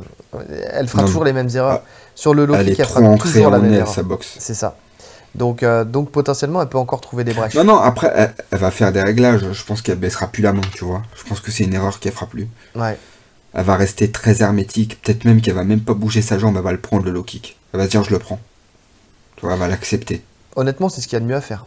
Parce que Je, reculer je la pense jambe, aussi. C'est ce qui est le plus facile à faire. c'est ça. C'est de se dire, je la- je l'accepte et même je rentre, tu vois, en anglaise. Je- je- moi, dans ma, dans ma tête, c'est ce qu'elle va faire. Sur les premiers rounds, en tout cas. Ouais. Quand t'es lucide. Tu vois, quand la fatigue commence à s'installer, c'est là où elle peut retrouver ses travers et refaire euh, ce qu'elle a l'habitude de faire finalement. Ce qu'elle a fait toute sa vie. Mais en tout cas, quand elle, tant qu'elle va être lucide, je pense qu'elle va avancer en bloc. Tu vois, c'est pour ça que je, je pense à Peter Yan, parce que je le vois comme ça en fait. Tu vois, main très haute et j'avance. Et Ouais. vas-y, envoie. Tant qu'elle est comme ça, je vois pas euh, Rose la, la coucher. Par contre, elle va perdre les rounds. La chinoise, elle va perdre les rounds. Les, les deux, trois premiers rounds, elle va les perdre. Ouais. Ouais. Après, reste à voir si, euh, de voir si, euh, si Namajunas va craquer ou pas sur les derniers. Ça, c'est la grande Ouais. question. C'est la grande question. À voir. Euh, Est-ce que tu as d'autres choses à dire? Parce que là, on arrive à 1h50. Non. Non. RAS. Game plan, alors pour Ça moi. va être un beau combat en tout cas. Ouais, ouais, ouais. Bah, de toute façon, hein, euh, c'est euh, euh, Willy Zhang, tu sais, c'est un peu comme euh, le combat contre Jedrzejczyk, tu vois, ce, ce- ce type de combat. Tu sais que de toute façon, ça va, ça va envoyer, il va y avoir du rythme, il va y Mhm. avoir de, de la fréquence de, de frappe, il va y avoir de la vitesse. Ça va être un, un- un excellent combat. Vraiment, pour le coup, c'est, tu vois, les combats féminins, c'est pas toujours, toujours simple à regarder, non pas parce que c'est des filles, mais parce que des fois, c'est techniquement, tu sais, on le sait, il y a des disparités dans les niveaux. Mais là, pour le coup, Mhm. ça va être un très bon combat. Là, c'est du très lourd. ouais. Ouais. Game plan. Euh, pour Namajunas, moi je vois le même que véritablement. Enfin, je vois, je la vois pas pourquoi elle changerait. Tu vois Oui, c'est des placements, c'est euh, varier les zones de frappe. C'est la frustrer en fait. C'est ça. Clairement, elle est dans son rôle de, de toréador. Elle doit bouger, elle doit la, elle doit la frustrer. Ouais. Et euh, pour Weili Zhang, bah, pour le coup, alors euh, moi, je, bah, elle doit plus sous-estimer euh, Namajunas. Ça, faut Ouais, espérer ça, qu'elle je pense que c'est bon. Et encore, parce que tu sais, euh, quand tu te dis que t'as pas perdu, s'il y a personne qui te met un coup de pied au cul en te Elle a disant, l'air ah, d'avoir un sacré ego quand même, C'est euh, ça. Zhang aussi. Eh ouais. Elle est- ça, ça a l'air quelqu'un de très dur mentalement. Eh oui, donc tu vois, tu sais, pour lui faire comprendre Et quand je dis dur, c'est pas forcément dans le bon sens du terme, tu vois. Très têtu. Je sais pas, je la sens comme ça. C'est ça. C'est très orgueilleuse. Ouais, Et c'est pour, ça, euh, de, tu vois, de, de lui faire comprendre que t'as perdu. Tu vois, et que c'est pas, euh, que c'est Mm. pas juste un fait de match, mais que t'as bien perdu. Tu sais, il faut, euh, ça, ça, c'est la grosse inconnue. Donc pour elle, c'est voilà, ne pas la sous-estimer. Donc être plus vigilante, comme on a dit, faire bloc et y aller et en fait gagner sur le, sur le long terme et plus de corps à corps. En fait, qu'elle fasse parler sa puissance pour l'user. C'est venir et la- et l'empêcher de bouger en fait. C'est vraiment de la. Pour moi, moi je pense que euh, la, la stratégie contre Rose, après, bon, c'est pas évident à mettre en place parce qu'elle bouge très bien. Mais faut, faut lui saper les jambes. Ouais. Faut lui saper les jambes. Faut vraiment limiter ses déplacements. Comme on l'a dit, si elle se déplace plus, elle est beaucoup plus accessible. Et donc, euh, c'est pas ce qu'elle aime faire. Rentrer dans la guerre, c'est pas ce qu'elle aime faire. Ouais, mais j'ai du mal à voir quelqu'un lui saper les jambes quand même. Ouais, parce qu'elle se déplace très bien et parce qu'elle bloque en plus, tu vois. Euh, même tout elle cas- l'a pas fait. hein. Pourtant, on sait que niveau kickboxing, Yedredich, elle est meilleure que Zhang. hein. Même si Ah, c'est pas le même style. c'est pas le même, style, mais euh, mais tu dans le, je veux dire La dans chinoise, les elle, tu sens qu'elle est dure. Tu Elle- sens qu'elle est dure dans ses kicks. Elle Oui, est très très dure. elle est dure, mais elle est, elle est, euh, comment dire, dans les aptitudes pour pouvoir euh, toucher Mhm. vraiment, tu sais, Namajunas, je pense que une Yedredich, elle a plus de, elle aurait plus de chances que euh, que Wei Li Zhang. Wei Li Zhang, elle est très rapide, mais euh, je sais pas, tu sais, voilà, elle va la toucher, mais pas tout de suite. C'est vraiment tant que tant qu'il y aura de l'énergie chez Namajuna, je la vois pas prendre des low kicks euh, forts. euh, tu sais où elle va, parce que il y a de l'importance dans les low kicks quand ta jambe elle est ancrée au sol et que tu la prends et que tu vois t'es bien sur ton appui. Mhm, Mais elle, est tellement, elle change, tu vois, elle va switcher de garde, elle va venir, elle va se déplacer, elle va venir à droite, à gauche, rentrer, sortir. Ouais, donc le kick, elle le prend jamais euh, flush, tu vois. C'est ça, elle va prendre un bout de pied, elle va prendre, tu vois, c'est pas un truc qui va marquer véritablement. Tu vois, j'ai du mal à voir le, la chose se faire, pour le coup. Mais comme moi, tu sais, dans ma stratégie, hein, quand je dis faire du corps à corps, aller la chercher, euh, faut-il déjà, déjà la cibler hein. Faut-il déjà Pour aller moi, à la... c'est très très difficile d'aller au corps à corps avec elle. En fait, c'est ça. C'est extrêmement compliqué. En fait, tous les game plans qu'on met en place, ça se met en place à partir du fin de troisième. Que ça soit toi sur les low kicks ou que ce soit moi sur le corps à corps, ça, on en parle en fin de troisième. Tant qu'elle aura de l'énergie, ça va être très compliqué. Ouais, mais tu vois, il n'y a plus grand intérêt de mettre les low kicks en fin de troisième. T'as déjà perdu tes trois premiers rounds. Ouais. Tu vas pas lui casser, tu vas pas lui euh, casser ses appuis avec 5 low kicks, tu vois. Il en faut quand même. Non, je suis d'accord. Donc, Je il- suis d'accord. Le, le temps que la douleur revienne, etc., il te faut au moins 2-3 rounds, tu vois. Ouais, ce que je veux dire par là, c'est que. C'est pour ça que l'intérêt, c'est de les mettre dès le début. Eh oui, mais c'est ça tout le problème. qu'au quatrième, elle soit cuite. Mais c'est ça tout le problème. Et c'est pour ça qu'on peut en venir à, à nos pronostics. Enfin, je sais pas ce que toi t'as dit, mais moi, pour le coup, euh, Ouais. j'ai mis euh, Namajunas à la décision. Parce que, tout Ouais, simplement, euh, déjà, bah, très simplement, hein, euh, trois fois, euh, elle fait. Non, c'est pas trois fois. Non, Si. Non, deux fois. deux fois. Contre Andrade et contre Jedrzejczyk, elle part, elle, enfin, elle a le premier combat qui est assez rapide et les deux fois elle va à la décision. Déjà, alors c'est tout bête, hein, c'est, ça veut pas dire que forcément contre Zhang c'est ce qui va arriver. C'est pas ce que je suis en train de dire, c'est pas une, c'est pas vraiment. euh, C'est pas une science si exacte. ça c'est arrivé, alors ça arrivera à ce moment-là. Mais c'est que elle a cette possibilité de venir et de, de complètement désarçonner son adversaire sur les premiers rounds.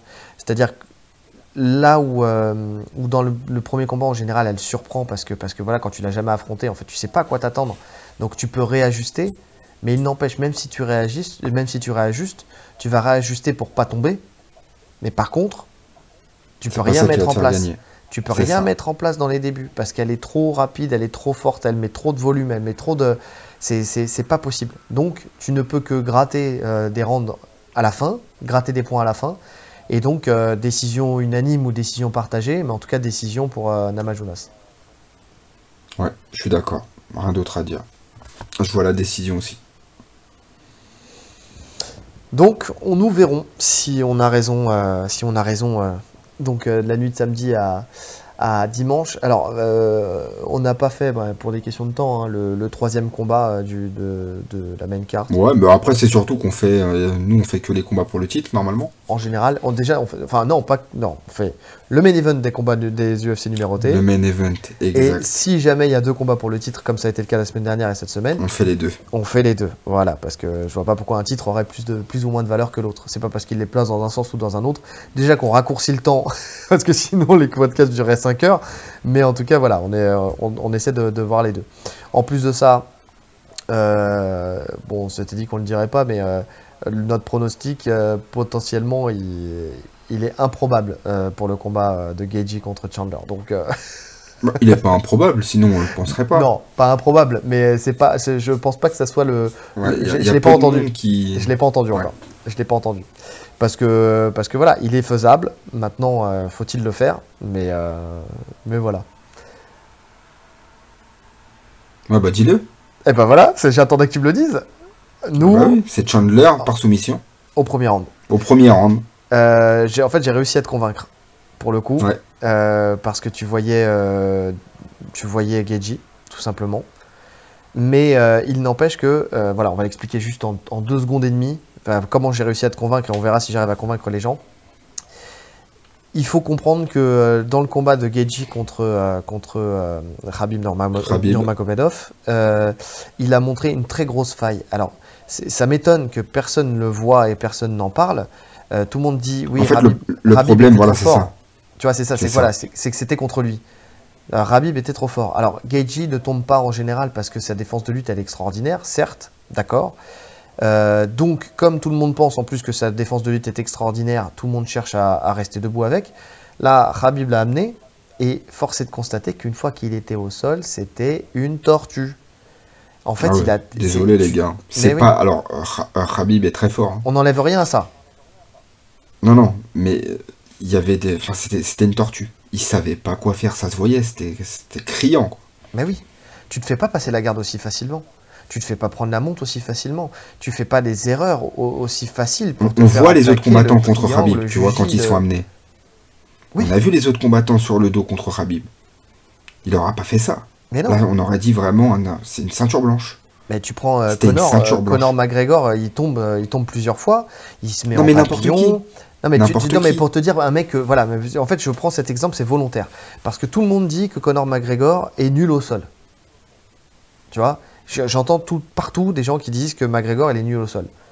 Euh, c'est un des rares qui a tenu quand même Khabib au sol, entre guillemets, tu vois? Garde papillon, il a, il a pris peu de, peu de dégâts. Euh, c'est un des rares qui s'est pas fait euh, justement étouffer par le, le fait que Khabib monte, tu sais, mettre son triangle sur les deux jambes et commence Mm. à grappiller pour ensuite marteler et tout ça. C'est un des rares qui a réussi à le maintenir. Tu prends Geji, rien du tout. Le mec, une fois que son, ses fesses ont touché le sol, il n'y avait plus personne. Il était là, il s'est fait la façon dont il prend la montée, dont il, euh, Ouais, dont il dont attaque la il monte sur la, sur la soumission. C'est. Et donc moi, donc je, je vois, je vraiment vois que. ça. Je vois ça, je m'appelle Chandler. Bon, je m'appelle pas Chandler. Mais si je m'appelle Chandler. On m'a déjà surnommé Chandler, mais ça avait plus un rapport avec Friends qu'avec le Oh, ouais, bah oui. Quand on voit ton physique, je me doute qu'on t'appelle pas Michael Chandler. C'est vrai que je suis un peu plus grand. Donc.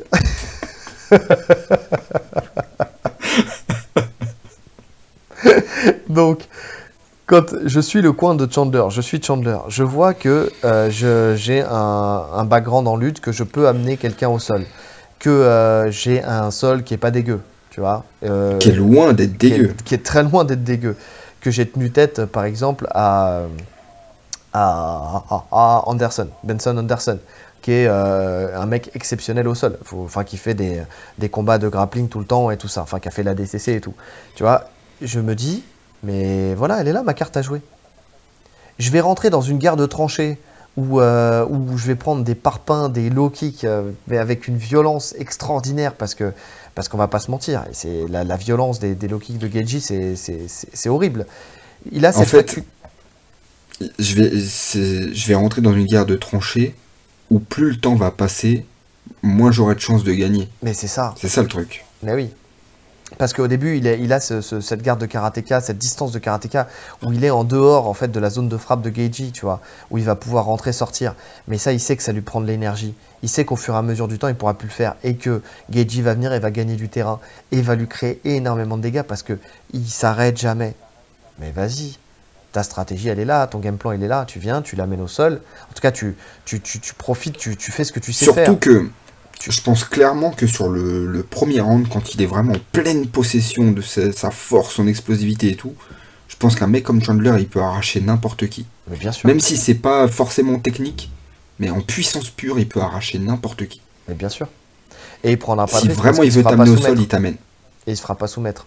Parce que d'une part, Geji il est pas bon, et on l'a vu, Non. et en plus de Ah non, ça, il a, il est- en défense de, de- de sol, il est extraordinaire. Il a, il a réussi à sortir du dos d'Olivera quand même. Enfin, Hmm. d'Olivera dans son dos, Ouais, vous m'avez compris. Quand je dis du dos, c'est de la position du dos. Euh, donc, euh, donc ouais, euh, donc voilà, notre pronostic il est là. Si, en tout cas, si euh, s'il a un petit fight IQ à mettre, sur, une pièce à mettre sur sa victoire, elle peut se passer là. J'ai hâte de voir ça. J'ai hâte de voir ce combat. Et euh, si on a raison, franchement, on, est exceptionnel. de toute façon, on va, on va mettre notre pronostic sur euh, euh, Pronofight. Là, on va faire un peu de pub. C'est ça le, le site, ouais, Pronofight. J'ai créé mon compte là tout à l'heure. On a créé notre compte tous les deux, chacun notre compte, parce qu'on n'a pas toujours les mêmes pronostics, vous l'avez vu. On va mettre nos pronostics là-dessus. Et, donc, donc voilà, on, on, allait le mettre. Donc quoi qu'il arrive, qu'on le dise ou qu'on le mette, tu vois, c'est pareil. Mais euh, si on arrive, si on a raison là-dessus, franchement, on est les rois du pétrole. On sait très bien que pronostiquer les combats de MMA, t'as bon, as autant de chances que ça marche que. Voilà, on sait que c'est une science. Tu peux analyser et faire une bonne analyse, mais ton pronostic, il peut être complètement raté. Il y a tellement de choses qui se mettent en place, tellement d'incertitudes. Euh, voilà, on ne sait pas. il peut tout se passer dans un combat. Mais si ça, ça se passe, les amis, je pense qu'on sera les seuls à l'avoir Vraiment. En tout cas, j'espère vous avoir convaincu sur ce sur ce petit, euh, petit élément-là. Moi, tu m'as convaincu en tout cas, c'est le principal. Mais je sais, je sais. Si je te convainc toi, bah, je suis un homme heureux, je peux aller me coucher tranquille. Mon petit Chandler. Big, Chandler Bing. Bon, bah, je crois qu'on a fait le tour en tout cas. Ah bah, deux heures de podcast, je pense qu'on a fait le tour. Hein. Je pense aussi. Bon, bah donc, euh, pour nous, là, là, on va vous souhaiter une bonne nuit parce qu'il est 2h45 chez nous. Mais euh, en tout cas, sinon, on va vous souhaiter une bonne soirée. Et c'est inverse. C'est une bonne journée. Ouais, ouais, une bonne journée ou une bonne soirée ou une bonne nuit. Euh, ou une bonne nuit, en fonction de l'heure à laquelle vous nous écoutez. Allez, salut à tous, il est temps qu'on rende l'antenne. Ciao.